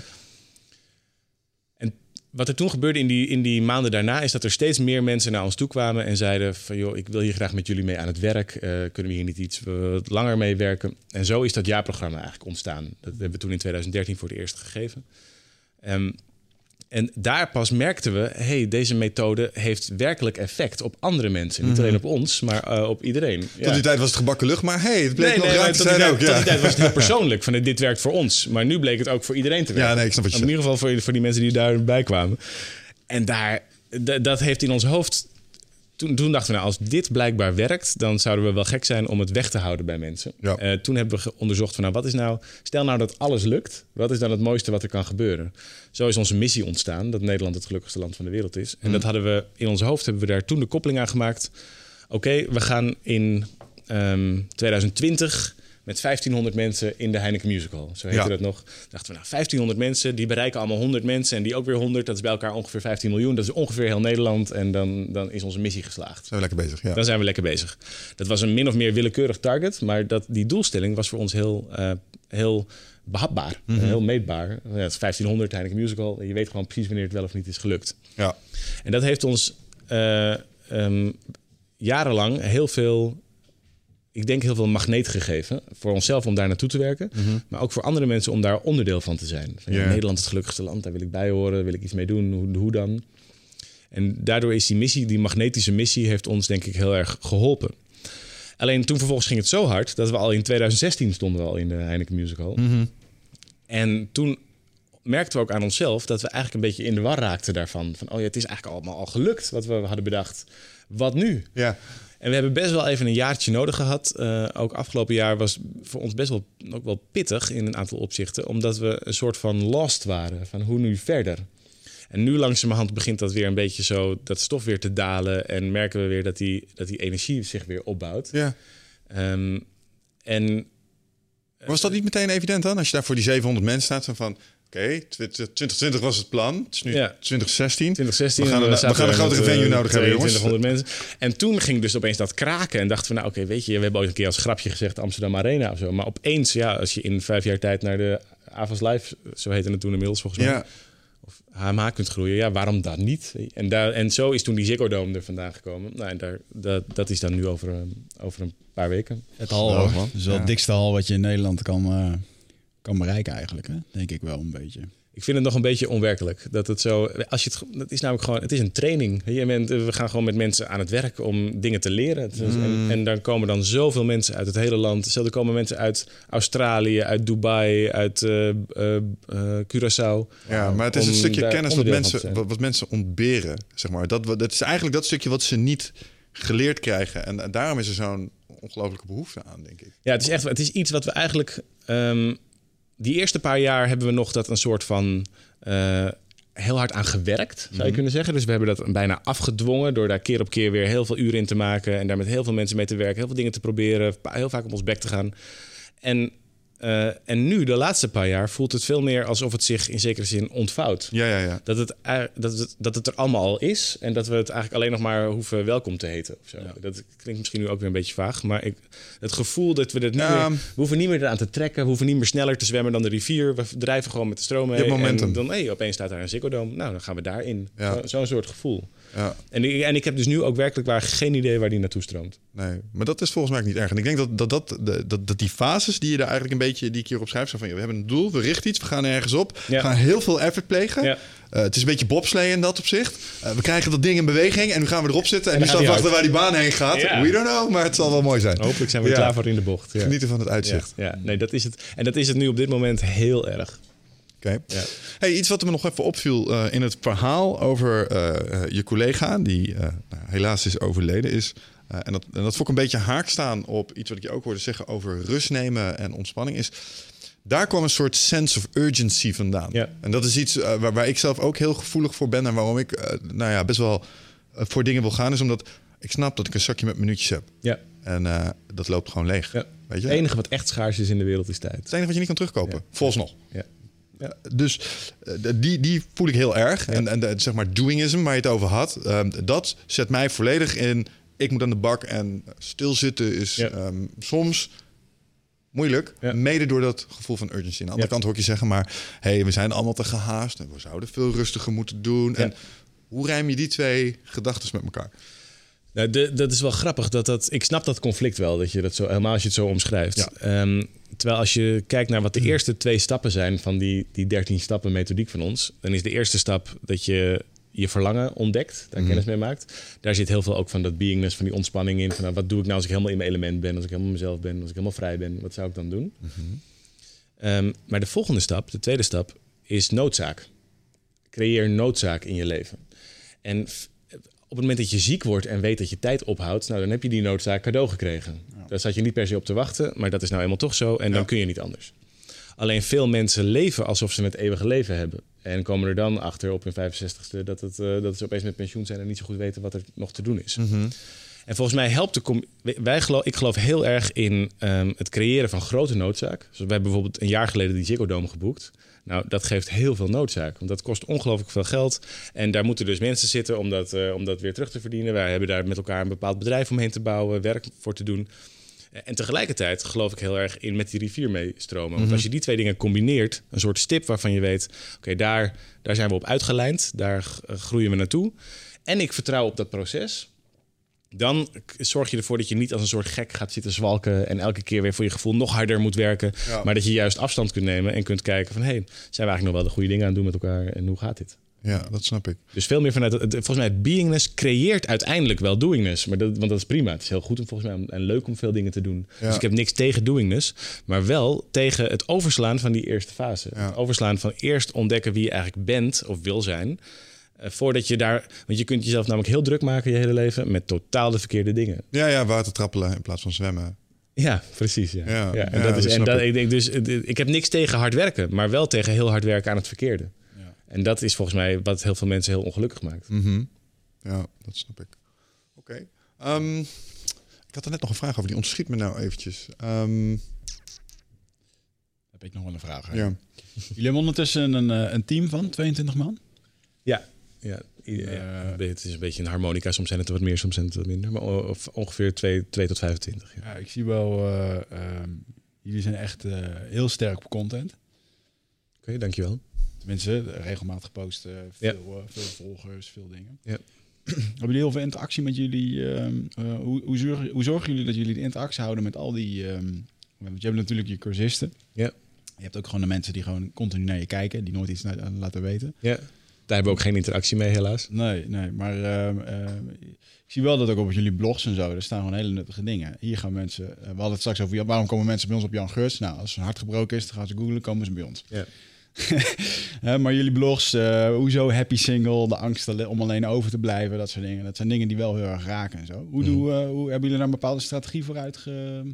Nou, het uitgangspunt, de precieze strategie ken ik niet, want die wordt in, een, eh, in ons marketingteam gemaakt en daar zit ik niet in. Dus ik weet niet precies wat ze daar allemaal doen. Ehm, maar wat ik wel weet is dat het uitgangspunt is dat we dat eigenlijk alles wat wij maken en geven in principe ook gratis beschikbaar is. Ja. Dus ehm, behalve natuurlijk de ervaring van een evenement, Mhm. eh, want, want die kosten moeten worden gedekt. Maar voor de rest, de inhoudelijke kennis kun je ook allemaal bij ons gewoon krijgen. op de Facebookpagina of Instagram of, ehm, of YouTube of via de website.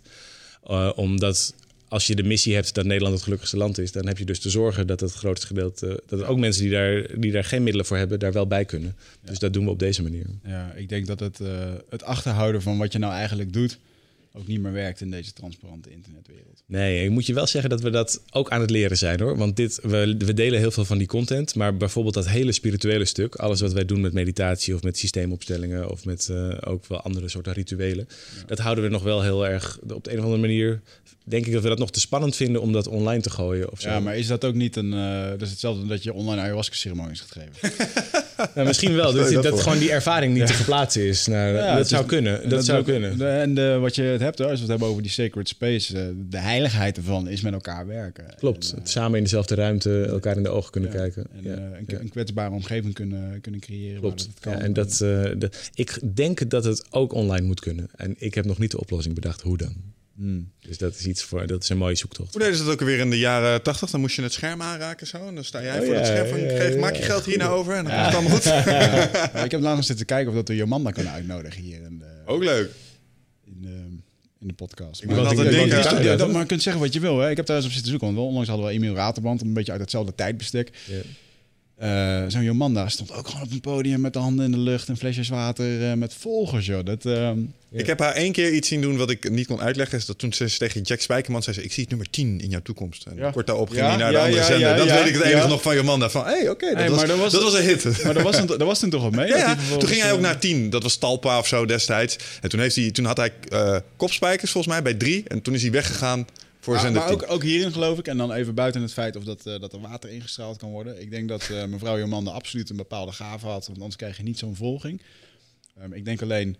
ehm, je moet- hiermee, echt? hiermee moet je heel erg gaan oppassen dat je. ehm, nou, ik, ik ben, ik ben. Tuurlijk, er zijn mensen die gewoon meer voelen en zien dan de rest. Daar ben ik 100% van overtuigd. Jij Ja. mag dat niet zo zijn. Maar ik kan jou vertellen, ook als van jij tegenover die shamaan in Peru staat, dan weet jij ook dat deze meneer meer ziet dan dat jij dat doet. Dat snap ik. Oké? Dus en laat Jomanda dan eventjes gewoon een Nederlandse eh shamaan zijn, of hoe dat je dat ook wil bestempelen. Oké. Alleen ik denk, de, ehm, ehm, ze zat toen in een tijdperk met social media, wat toen niet bestond. Staat met witte jurk op een podium, met kralenkettingen en, en, en de nodige manier van spreken. Mm. Waardoor je een bepaald... eh, ja, mensen gaan er gewoon een verhaal van maken. Ja. Het is heel, Misschien- ver- het misschien is heeft heel makkelijk om er een karikatuur van te maken. Misschien, ja, misschien heeft ze dat ook wel van zichzelf gemaakt. Dat kan ook, hè? Dat Ja. men in zijn eigen verhaal gaat geloven. En het kan ook heel slim zijn geweest. Want weet je, als je iedereen te vriend probeert te houden, Ja. dan eh, wordt het natuurlijk ook niks. Ah, en daar kan ik er wel credits voor geven. Die vrouw zei gewoon, fuck this shit. Ik ga op het podium staan met mijn handen in de lucht. Ja, ze heeft het gewoon het gedaan. Ja. Met, met duizenden volgers. Ik vind Ja. het wel... eh, Ja, dus ja, ik, ik, ken verder, ik ken verder Jomanda niet anders dan van niet. de televisie. Dus dat. eh, dus eigenlijk is het nog voor mijn tijd. Maar eh, even naar de echte vraag. Waarom vind je de spiritualiteit eng om daarover te praten? Wij spreken openlijk over eh, onze reizen ja. daarin. Wat we, wat we meemaken, onze filosofische neigingen die we daarin hebben. En eh, dat, dat levert eigenlijk alleen maar positieve feedback op. Ik vind het niet zozeer eng. Het is meer dat ik de goede vorm nog niet weet. Om, weet je wat het vaak is met dit soort dingen? eh, bij, bij hele diepgaande ervaringen maken woorden het vaak kleiner. Eh, op het moment dat je iets wat je. Pro- Probeer maar eens echt zo'n ceremonie die jij dan meemaakt. Probeer die dan maar eens zo in woorden te gieten. dat een ander exact begrijpt wat jij hebt meegemaakt. Daar hebben we 2,5 uur podcast voor. Eh, Het bestaat bijna niet. Het is, gewoon, het is heel moeilijk. En, en, en daardoor, eh, en datzelfde geldt denk ik voor de dingen die, die wij dan op een heel andere manier in onze eh, seminars doen. Op, op dat gebied is het heel moeilijk om daar woorden aan te geven. En dat maakt het vaak kleiner of lelijker of platter dan, dan de werkelijke ervaring die iemand heeft op zo'n moment. En daardoor. ehm, eh, ik- ik- en tot het moment dat we dat fijn weten te communiceren. Ik denk dat, ja, oké. Het, het ligt aan je doel. Het is afhankelijk, het eh, ligt eraan. Ja, Het ligt eraan. Als je doel is om zo snel mogelijk die spirituele boodschap in ieder geval voor een deel bij mensen te activeren. En dat ze daarna als, eh, als gevolg daarvan eventueel naar een event komen om het mee te maken. Ik moet Ja. denken aan online trainingsschema's. Een online sportinstructeur heeft niet het effect van een personal trainer die Nee. naast je staat. Ja. Maar toch haal ik er wel eens instructie vandaan wat ervoor zorgt dat ik mijn oefeningen kan doen. je hebt gelijk. Ja, ik, zie, ik beschouw je woorden als een aanmoediging. Ja. Ja, ik zou het doen namelijk, omdat ik, omdat ik denk dat mensen er behoefte aan hebben. Ja, maar ik zie het ook wel. Ik ben nu zelf mijn boek aan het schrijven over mijn ervaringen bij de Indianenstam. En dat is ook een hele worsteling. Voor wie schrijf je het? Schrijf ik het puur en alleen voor de mensen die ayahuasca hebben gedaan? Schrijf ik een heel ander boek als dat ik het voor de massa wil schrijven? Ja. En, eigenlijk is het- en dat wil ik eigenlijk. Ik wil naar de grote... Dus het moet een soort van... Het mag wel het, het spirituele aantikken. Dat mensen met een oogje gaan kijken van... Hmm, zou dat kunnen? Ja. Eh, maar mensen uit Deventer moeten het ook leuk vinden om te lezen. Nou ja, toen, wij dat, toen wij dat eerste boek van ons schreven, toen hebben we de, de keuze. Dat klinkt nu heel pretentieus of misschien zelfs arrogant. Maar toen, toen zeiden we tegen elkaar: we gaan geen boek schrijven, maar we gaan een bestseller maken. Ja. Eh, omdat als we als missie hebben Nederland het gelukkigste land, dan hebben we dus veel mensen te bereiken. En hebben we niks bij een heel goed geschreven boek, wat ergens in de, waar we twee exemplaren van verkocht worden. En weet je, de meeste, de meeste boeken die komen niet door de eerste druk. 95% van de boeken komt niet door de eerste druk. Die eerste druk is nooit veel groter dan ongeveer, vijf, eh, ongeveer 1000 exemplaren. Dus gemiddeld worden van een boek ongeveer 900 exemplaren verkocht, zou je kunnen zeggen. Nou, dat vonden wij niet de moeite waard. En ehm, eh, met alle met alles wat we ervan wisten, zijn we toen gaan uitzoeken van wat heeft een boek te doen om bestseller te zijn. Nou, dan heb je bij bepaalde winkels te liggen, dan heeft het aan een bepaalde structuur te voldoen, heeft een bepaalde prijs te hebben, eh, een rode kaft, want dan valt het eerder op. En toen zijn we ons in dat stuk gaan verdiepen. eh, simpelweg gedreven door vanuit die missie. We wisten, oké, veel mensen te bereiken, hebben dus veel boeken te verkopen. En ik denk dat de, eh, dat de, juist de keuze om geen boek te schrijven, maar een bestseller te maken, ons toen aan het begin heel erg geholpen heeft om daar die noodzaak in te vinden, maar ook die, eh, die slinger te geven die je toen aan het begin meteen kreeg in allerlei media en zo. Ja. En dat zou ik jou ook aanraden als je veel mensen dat wil doen. Dan is, dan is wat er precies in je boek staat, is nog minder relevant dan op wat voor manier je dat vervolgens naar, naar mensen toe brengt. Ja, ik denk zeker het marketing eh, stukje. Waar moet je sowieso liggen? Want eh, als je, als je een boek gaat uitbrengen, dan heb je een paar opties tegenwoordig. Je kan het in eigen beheer doen. Maar je kan het eventueel ook, als je bij de Bruna en zo terecht wil komen... en bij de Praamstraat, dan moet je meer hebben dan alleen een ISBN-nummer. Dan moet je ook aanmelden bij een van de landelijk centrum... die, eh, een van de landelijk die- distributiehuis en dat soort dingen. die je kiest. Maar er zijn ook heel veel mensen die het zelf publishen. En die, Ja, maar dan die kun je niet overal zomaar komen te liggen. Nee, dat is moeilijk. Ja, Bruno Aco Bol, als je daar ligt, dan heb je de meeste kans natuurlijk. Ja. En dat, en Dus dat, daar zijn jullie ook gewoon voor gegaan. wij hebben het met een uitgever gedaan. Ja, ja dat, dan kom je ehm, zo- zoals niet En dat, dus ik zou dat nu niet zo goed kunnen adviseren. Want inmiddels hebben we natuurlijk honderdduizend boeken verkocht. En is het voor ons niet zo moeilijk om eh, Bruna te bellen en te vragen of we daar kunnen liggen. Dus we zouden dat nu prima zelf kunnen uitgeven. Maar dat is heel anders, denk ik, als je voor de eerste keer een boek Hmm. Ja, dat denk ik ook wel. Ja, ja, ja. En eh, je zegt, eh, zo'n boek moet een bepaalde structuur volgen als je een bestseller wil hebben? Qua, qua, qua, je zegt het moet een rode kaft hebben, het moet op een bepaalde plek liggen en je moet een bepaalde structuur volgen. Neem aan binnen dat boek. Ja, dat, nou ja, wat wij hebben gekozen is een, een, een- bijna een soort hapsnap. ehm eh, eh, lage drempel. Hier, ga, hier kan je meteen mee aan de slag. Het is voor veel mensen relevant. In plaats van een wat. Kijk, als ik het nu opnieuw zou schrijven, zou denk ik een. eh, omdat we er gewoon simpelweg zoveel over geleerd hebben, zou het in sommige gevallen misschien best wel een heel filosofisch boek worden. Maar daarmee, een, eh, en daarmee denk ik best wel heel interessant voor veel mensen, maar ook een stuk minder aantrekkelijk in Ja, la- ja, ja. Omdat je gewoon veel voorkennis nodig hebt. En ik denk dat het juist helpt, omdat als jij je boek schrijft vanuit een ervaring, dat je zelf ook nog nooit eerder ergens mee had geëxperimenteerd en opeens terecht kwam in een omgeving waarin je dat de hele tijd bent gaan doen, dan neem je mensen mee in zo'n. eh, dat, volgens mij is dat er waanzinnig in- om te lezen. Oh ja, en verder, het is een uniek verhaal. Dus daarin heeft nog niemand... Niemand heeft dat zo gedaan. En ik heb een mooie... De, filmpjes zijn fantastisch. Dus ik, ik, ik zie dat helemaal voor me. Maar om het op te schrijven is wel echt... eh, je emoties opschrijven is echt heel... eh, Ja. dat is lastig. Helemaal als je voorbij de open deuren wil gaan, toch? Ja. Maar goed, pak het. We gaan het gewoon doen. En het gaat ook gewoon een bestseller worden. Cool. Je gaat ook een bestseller schrijven. Geen Klaar rode kaft. Geen rode kaft. Geen gauw hoor. Hey, en wat hebben jullie nog meer op de planning staan? Want jullie hebben dikke evenementen hier. Jullie hebben, ehm, eh, als ik hier kijk naar jullie jaarprogramma, hè, want, eh, zo dat jullie na een jaar afscheid nemen van je studenten? Eh, van, eh, van een deel wel en een deel kiest om het nog een jaar te verdiepen. Ah, ja. Dat is natuurlijk weer de herhaling is de kracht van het onderwijs. Hè? Dus dit is, voor veel mensen blijkt het zo. Zelf volgen we die methode van ons eigenlijk ook al Je zegt 7, dan, 8 je jaar. hebt de test niet gehaald. We adviseren nog een jaar. We hebben hier een gestandaardiseerde test. Ja, examen. ja, Ja, toets doen, toets doen. Nee, nee, nee. Iedereen is vrij. eh, en ze kiezen zelf om nog een, jaartje, nog een jaartje mee te lopen. Omdat ze het gewoon fijn vinden en er veel van leren. En in het tweede jaar, juist doordat je... Kijk, dat zei je net zelf. Als je voor de eerste keer in zo'n zaal zit met zoveel mensen... dan ben je ook nog zo druk bezig met jezelf staande te houden... en bijna te overleven van wat vindt iedereen van mij. En, hoe. en het tweede jaar heb je daar al zoveel over geleerd... dat je vanuit veel meer ontspanning eigenlijk echt kunt werken aan nog diepere thema's. Dus er zijn veel mensen die nog een tweede jaar meelopen. Ehm, dus dat, nee, dat jaarprogramma is voor ons het, het belangrijkste programma. Eigenlijk het enige echte langdurige programma wat we maken. En het grote, het grote evenement wat we één keer per jaar organiseren... is het Superrelatieweekend... wat dan dit jaar in de Ziggo Dome plaatsvindt in Ja. september. Dat blijft gewoon een terugkerend dingetje worden. Zolang mensen erop zitten te wachten, blijven wij het geven. Ja, Ja, lach, ja. Wat, vind, wat vind je ervan dat eh, we hadden laatst ook eh, onze eerste, we de honderdste podcast hadden gevierd met de grote eindbazisshow. En ehm, Dat is nog geen Ziggo Dome, maar, Nee, het maar het- begin. Ja, maar het is gewoon, het is gewoon lachen, weet je wel. Dan is het gewoon. eh, ehm, eh, en ik had daar een presentatie over geluk. En een van mijn speerpunten was find your tribe, weet je wel. Je moet Ja. gewoon de mensen vinden. Die... Maar jullie hebben dat waarschijnlijk ook ervaren. Jullie hebben ook gewoon, eh, er zitten gewoon mensen voor jullie. Het is gewoon jullie stam, weet je wel.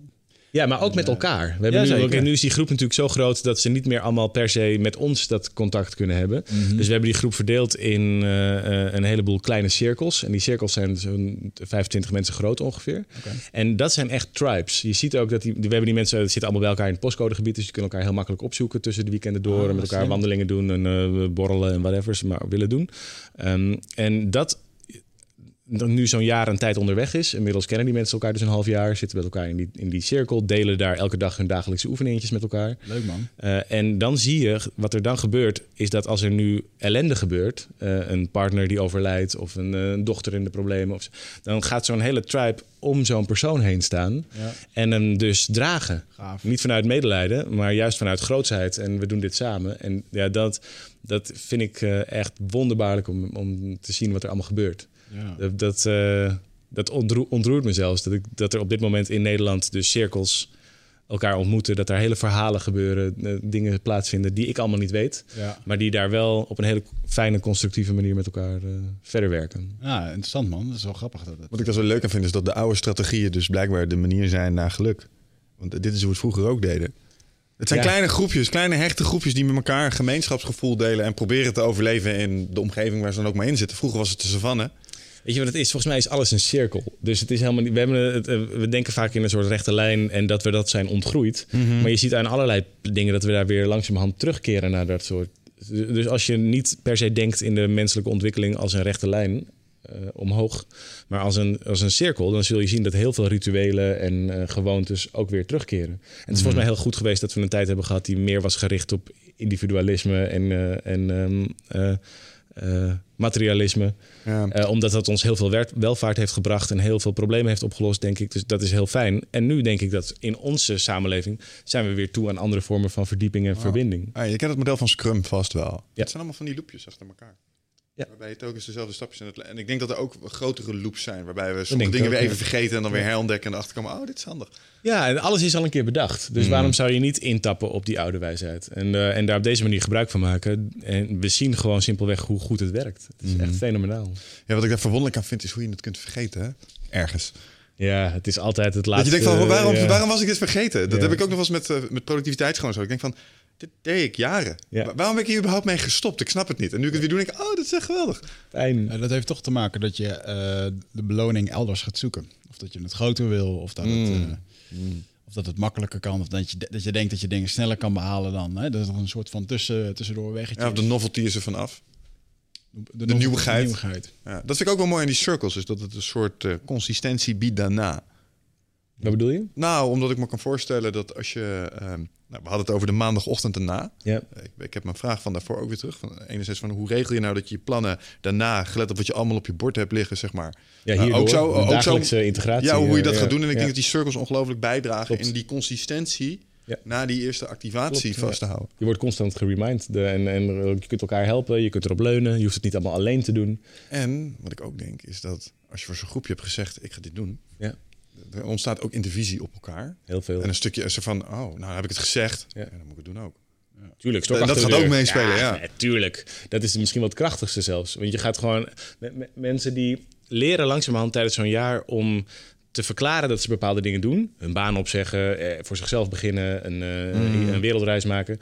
Nog voordat ze het gevoel hebben dat ze er klaar voor zijn. En door, die, door dat om te draaien, ontstaat dus het feit dat je er klaar voor bent. Ja. Omdat er in één keer heel veel support komt en eh, hulp komt. Wat ik er leuk aan vind, is dat dan eigenlijk daar weer het mechanisme onder ligt... waarvan we eh, daar straks hadden geconstateerd... dit veroorzaakt moeilijke situaties in het bedrijfsleven. Namelijk, willen kli- klimmen in een hiërarchie. Alleen het is een ander hiërarchietje met andere waarden. En nu doen we het, zeg maar, het drie- eh, 365-gospel. Ja. Merk je ook dat, dat je daar al je... ehm, soort van je apostelen, je posterboys... eh de, de mensen die het uh, voortouwen echt eh, zwaar innemen. Dus dat, je binnen je eigen gemeenschap ook al wel ziet van... oh, hier zijn mensen en die beginnen heel fanatiek het gospel te verspreiden. Nee, natuurlijk zijn er ambassadeurs. Ja, Ja. Als, als iets in jouw leven heel veel effect heeft, ja, dan, dan ga je er natuurlijk met andere mensen over praten. Dus dat, dat gebeurt natuurlijk. En we, maar we moedigen dat niet per se actief aan. Omdat Ja. we heel erg graag altijd mensen vragen om zelf te blijven nadenken en niet te veel gaan volgen. Want dan, ja, dan ben je nog steeds niet de leider van je eigen leven. Ja, dat snap ik. Dus dat, dat is een soort. Het is een menselijke neiging om je ergens heel erg aan over te geven. En te zeggen: Oh, dit werkt zo goed voor mij. Bijna default. En dat is ook weer heel contraproductief. Want daarmee kun je stoppen met nadenken. Ja, en is dat te voorkomen naarmate je een bepaalde grootte bereikt, denk je?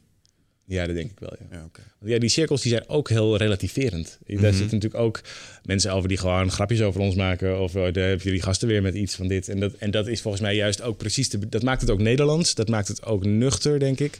En heel goed vol te houden. Ja, Want anders wordt het... eh, Ik zit niet te wachten op het maken van een soort nieuwe sacrale communie. Eh, Iedereen van die jurken aan. Weet je, nee, dat, graven. ja, het, is, het is prachtig dat het bestaat of bestaan heeft, maar het is niet onze vorm. Nee, dat snap ik. Er zit wel een bepaalde Hollandse nuchterheid in. Hè? Als je dan kijkt naar eh, Amerikaanse retreats waar ik ben geweest... en dan werd je daarna in zo'n Facebookgroep gegooid. En dan, dan denk ik toch, ja, de dingen die die Amerikanen daarin posten... Ik weet het niet, weet je. Ja, maar dat is ook je Nederlandse bril, Ah, hè? dat is mijn Nederlandse- die, ja, absoluut, die is dat is natuurlijk mijn heel Nederlandse achterdochtig en heel erg, doe maar gewoon. Dan, eh, gewoon Ja, en, en, ja. en- en- het is wel goed ik dat heb je- er ook wel bewondering voor, hoor. Voor die dus- Ame- Amerikaanse overgave juist. Zeker, ja. En ehm, de, de, de, de stijfheid die we dan op evenementen hier kunnen ervaren. Dat Ja. er echt- moet echt even moeite doen om dat ijs te breken. En daar, joh, eh, weet je, Amerikanen zijn zo gek als een deur, ook op vakantie. dan, dan gaan ze helemaal los. Maar ik ben altijd blij als er een Amerikaan bij is in een groepje, want die maakt wel de sfeer. Absoluut, Dus dat absoluut. is heel... Zeker. Hoe, doen, hoe doen jullie dat trouwens op je evenement? Hebben jullie ook van tevoren een soort activatieding wat je even doet? Of met z'n allen gek doen, springen, even loskomen? Eh, ja, we doen het wel eens, maar niet, niet zozeer vanuit het gek doen of buiten je comfortzone of zo, maar meer omdat het je eh, helpt om je beter te concentreren in Maar je, het doet- maar moment. je doet het wel. Ja, we Ja, we hadden de laatste keer voor de grote... Ik vind dat helemaal niks. En, Nee. eh, Hij zei, we moeten het wel doen. Ik zei, oh, oké, weet je wel.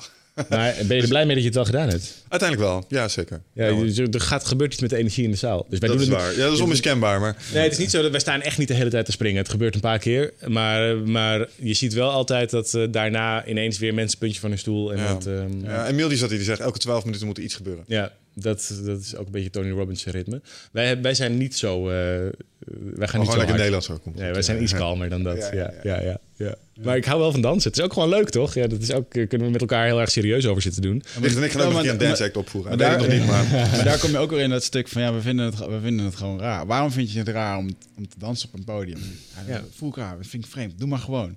Maar oké, dus eh, het is eigenlijk raar om te dansen. Dat is eigenlijk wat we hier hebben geleerd Ja, onszelf. Exact. Ik kijk naar mijn kinderen en die, eh, die doen niet anders. Ja. De hele tijd. Die kunnen net staan en dan beginnen ze al te dansen. En, dan, en, en wij leren ergens af. En dat, volgens mij bereik je ergens rond je veertigste of net daarna een soort eh, terminale staat van serieusheid. Ja. Waarin je, waarin je allemaal vindt dat dat allemaal niet zou kunnen en dat het allemaal niet hoort en dat je nu volwassen bent en dat je dat allemaal.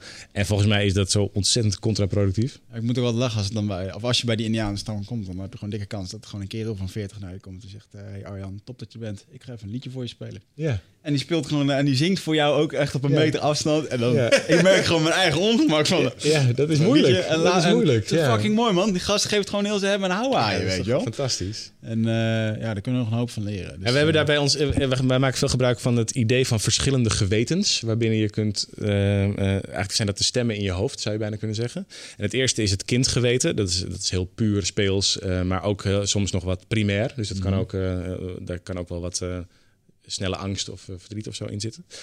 Veel mensen leven een heel groot deel van hun leven in het tweede geweten, wat je, wat je zou kunnen zien als de stemmen van je systeem. Doe maar gewoon. Zou je dat nou wel doen? Weet je het nou wel zeker? Is dat wel iets voor jou? Heel beschermend, maar vaak kleinhoudend. Ehm, en veel mensen denken zo over zichzelf. Dat is eigenlijk het eerste wat ze altijd horen. Dan is er nog een derde geweten. En dat is meer zoiets als je hogere zelf. Dus wat als je.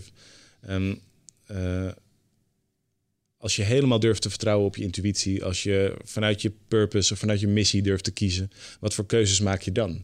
En dat zijn vaak keuzes in veel meer overvloed, in veel meer vertrouwen en liefde. mm, En je zou zelfs nog kunnen zeggen dat er nog een vierde geweten is. En dat is eigenlijk zo'n hogere zelf, maar dan met wij met elkaar als systeem. We, we hebben nu met z'n drieën in deze ruimte ook een soort overkoepelende communicatie nog. Buiten dat we nu achter deze microfoon zitten. Ja. En, en het helpt, wat ik fijn vind aan dit soort ehm, eh, eh, manieren van kijken, is dat het me werkelijk waar geen fluit interesseert of het nou 100% klopt. Maar dat het me heel veel taal geeft om bij mezelf ook om mezelf te betrappen op. Oh, het heb je dat tweede geweten weer. Eh, wat, wat zou mijn derde geweten op dit moment doen? Of hoe zou ik kunnen investeren in het vierde geweten? Dat we hier wat meer gezamenlijkheid ervaren. ja. En daardoor ehm, geeft het mij heel veel concrete handvatten om gewoon veel meer te ontspannen, fijne keuzes te maken en blijkbaar ook een succesvol bedrijf te runnen. Ja. Dus dat is, vind ik heel leuk dat dat zo met elkaar zo samen kan gaan. Ja, ik denk wel dat dat. eh, ehm, ergens heb ik altijd dat gevoel dat dat een automatische beloning is op, eh, eh, op je bewustzijn. En op je. Hoe bedoel je? Dat als je in die hogere Nee. niveaus gaat werken, dat je meer naar je toe komt? Nou, kijk, ik denk dat een groot deel van jullie succes samenhangt met, met je eigen bewustzijn, met je, hoe dat je naar de wereld kijkt, hoe dat je naar je personeel kijkt, ook hoe dat je naar je mensen kijkt. En dat het daar, daarom, daar haken mensen op aan. Ja, dat En maar voelen ze die resonatie. En dat is de beloning waardoor. Want uiteindelijk alle- alleen had je het niet kunnen doen. Er zijn er 22 mensen, Nee. en handjes en voetjes die het, die het bedrijf maken. Maar alleen is er ook geen sacred space. Je kunt niet in je eentje. Dat zit altijd tussen eh, tenminste één iemand anders. Ja. Omdat je daarmee samen creëer je de magie van ergens samen zijn. En of je daar nou alleen maar bent of dat je met elkaar iets maakt. Maar Ja. daar ontstaat de, ja, volgens mij het nieuwe. Ja, ja die eh, psy- psycholoog die ik eerder aanhaalde, die schrijft ook dat liefde heeft als voorwaarde dat er dat is eigenlijk verbinding. Dat is de beste beschrijving voor liefde. Ehm, en verbinding vind je alleen door dingen te delen Ja. met elkaar. En dan eh, vaak wordt er niet gedeeld in een relatie of ook in een, eh, ook in een bedrijf. Klant en ehm, Klopt. klant en ondernemer delen eigenlijk niet, behalve een soort van hey, jij hebt mij nodig. En, eh, je Nee, veel mensen blijven steken op, de, op geven en nemen. Terwijl delen is eigenlijk de overtreffende trap daarvan. Ja, En, want dan verdwijnt de transactie. Dan wordt het namelijk veel meer vanuit gezamenlijkheid. ja, Delen vind ik een veel fijner eh, begrip dan geven en nemen. ja. Dus nee, dat, dat, maar ja, dat, ja, dat kunnen we met elkaar volgens mij ook weer leren. Om dat eh Volgens mij te zitten doen. we met een hele eh, maatschappij in die evolutie. Ja, ik ben er aan toe. Ik ook. En we komen ook een beetje tegen het einde aan van jou. je moet zo meteen weg, hè? Nou, we hebben elke dag op een vast tijdstip een, eh, een, een, eh, een huddle met ons hele team. Dus dan vergaderen we even telefonisch en die is bij ons heilig. Dus dat, eh, dat ongeacht wat voor afspraak ik heb, ik loop er altijd op hetzelfde tijdstip even uit. Gaan we Mooi. maar- Gaan we afronden. Dat zouden we niet op ons geweten willen hebben Nee, om dat nee. te verstoren natuurlijk. Dus eh, Ja. ja, ik vond het een leuk gesprek man. Dankjewel. Cool, Hey, fijn. ik het ook weer. ja, je bent een inspirerende dude. En eh, samen met je compagnon doen jullie echt onwijs gave dingen. Dus, Thanks. eh, nou, wat, eh, dank voor de uitnodiging, jongens. Leuk om hier een keer zo met jullie te zitten en over dit soort dingen. Het is echt, ik ben gewend dat ik. Eh wordt, wordt natuurlijk wel vaker gevraagd, maar dan Mhm. meestal is het echt een interview. Dus het is ook een beetje. Dit was, dit was een heel andere vorm. was Wat- onwennig, hè? ook een beetje. Elke keer dacht ik nog van ja, wat zouden, wanneer zouden we beginnen of zo? Zo'n soort, snap je? Ja. Dat, dat het nog een beetje achteraan zit. Maar dat is ook een tweede geweten. Wat, wat, me, dat, wat elke keer zegt, het moet op een bepaalde manier. Het heeft een bepaalde structuur nodig. Terwijl als het ook in dit soort gevallen herinner ik mezelf eraan van joh, ontspan in dat hogere, in dat hogere zelf, in de derde geweten. Ja. En dan ontstaat er eigenlijk heel veel eh, ruimte om eh, overal over te kunnen hebben. Mooi man. Lekker ontspannen van. Dankjewel voor het luisteren iedereen. En iedereen tot de volgende keer. Ciao. Ciao.